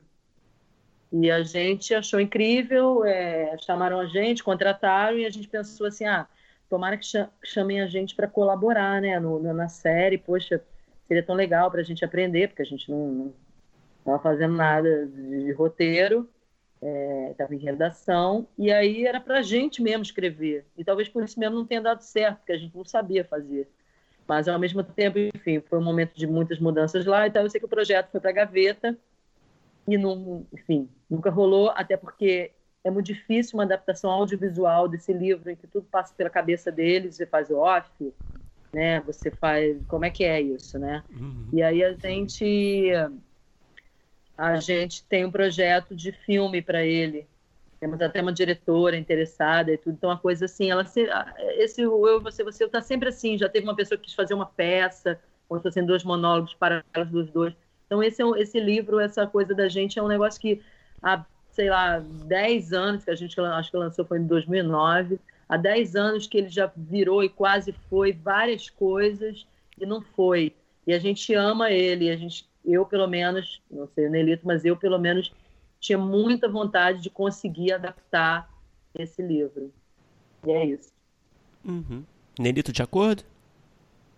Sim, eu, eu concordo. Esse é um, é um projeto muito querido para a gente, é um, um, livro que a gente escreveu de um jeito também muito interessante, é. que é, a Marta escrevia a parte da mulher e me dava, mas eu não sabia o que ela estava escrevendo. Aí eu lia aquilo a partir dali eu pegava a parte do homem e escrevia, e ela também não sabia para onde eu estava levando a história, nem Nossa. o que eu estava escrevendo.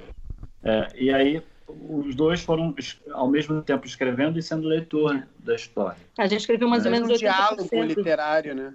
É, a gente escreveu mais ou menos 80% do livro assim. No final, a gente, obviamente, teve que dar uma combinada no, no rumo das coisas, né? Qual o final da gente, que a gente vai, como é que ele vai terminar, porque, enfim, tinha que terminar.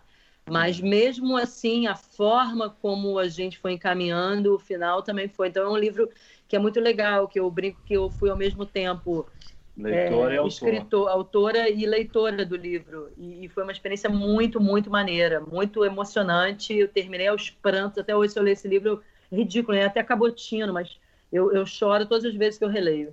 Ah, e, e, eu também teve, um, teve um, um momento legal, porque eu também tive aquele momento assim de ah, eu, eu, queria bastante, eu queria muito impressionar a Marta, né, ao escrever. eu queria muito mostrar a ela que eu não era só um autor de humor, que eu também poderia escrever uma coisa emocionante. Né? E, e, foi um, e foi bem legal fazer. E a gente E, e, graças a esse livro que a gente deu uma virada de, de entrar para a TV e, e, ter um contrato e aí come, começar a fazer outras coisas lá. Então, é um projeto que é bem caro para a gente. É, ia ser legal ver. A gente também não tem essa solução de como é que vai transpor isso para o audiovisual, né? A coisa que mais se aproxima, mas não é exatamente isso, é The Affair, Hum, que tem ah, sim, de, sim. da história vista pelo ângulo dele, a história vista pelo ângulo dela e do outro. Quando a gente viu, a gente ficou assim, pô, olha lá. Mas é diferente, porque eles têm um crime ali, né? Tem uma coisa atrás. O nosso é uma história de vida, de vida comum, né? Uma história que, poderia acontecer com qualquer pessoa.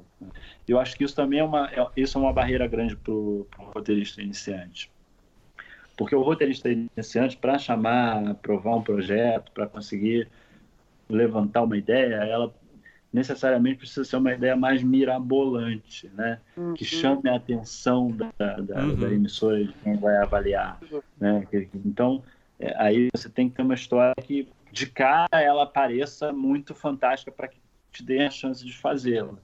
Quando você tem aí vários exemplos de, outros, de, de séries que são de coisas comuns, que fazem muito sucesso. Então, nesse registro ali de, de, de cotidiano, de não ter um inimigo, de não ter uma grande missão e tal, é difícil para quem está começando, em alguns casos, é, conseguir aprovar uma coisa desse, dessa, dessa natureza. Né? Ah, bom, maravilha. Muito bem, gente. Muito obrigado aí por conversarem com a gente. Foi o episódio mais longo que a gente já teve, acreditem se quiser. Ah, eu falo mais. É, muito legal, eu, muito legal. Eu ficaria aqui dois, até. São dois roteiristas, né? E porque o Nelly também ficaria aqui mais duas, três horas, batendo papo, ouvindo sketch. É, Não, foi um dos episódios mais longos, mas mais gostosos de fazer. Eu sugiro, sugiro uma ideia. Eu tenho uma ideia aqui. Um, um podcast só de gente contando sketch. Meu Deus do céu, vai ser que vai ser Aí ele entra ali, aí ela falou isso, aí o cara baixou, aí é, não sei é, quem levantou. É muito difícil. Me é muito lixo, né? Tem é, três Vocês me colocaram numa situação muito difícil. Eu vou dizer, vocês me colocaram numa posição quase vexatória. Eu só não fui alvo de vexame porque a genialidade do bife da viagem, ela passa qualquer tipo de casca de banana que a pessoa coloque pro outro. Sim, certamente. Certamente. Então, Bom, o público vai dizer Aliás, também. Eu, eu até tenho uma sugestão para vocês mudar o nome do programa. Em vez de primeiro tratamento, passa a chamar bife para viagem. bife para viagem, aí eu, aí eu acho que bife para viagem é um nome maneiro de um sketch. Pode ser o nome, o nome do episódio. O nome do episódio, pelo menos, eu acho que já quebra um galho. Pode ser, Felipe? Não, porque aí a Marta vai odiar. Não, não. Tem um outro sketch envolvendo bife. Não, não. Chega de bife. Eu achei que você ia falar ali no é, filmes, séries, enfim, conteúdo que você admira. Achei que você ia falar algum comercial da Friboi. o do Tony Ramos. Né? Algo, algo, que eu queria ter escrito, né? Comercial da Friboi. É, aquele, aquele, aquele, tem um muito engraçado, cara, que é assim, é o Temer falando, tem que manter isso aí.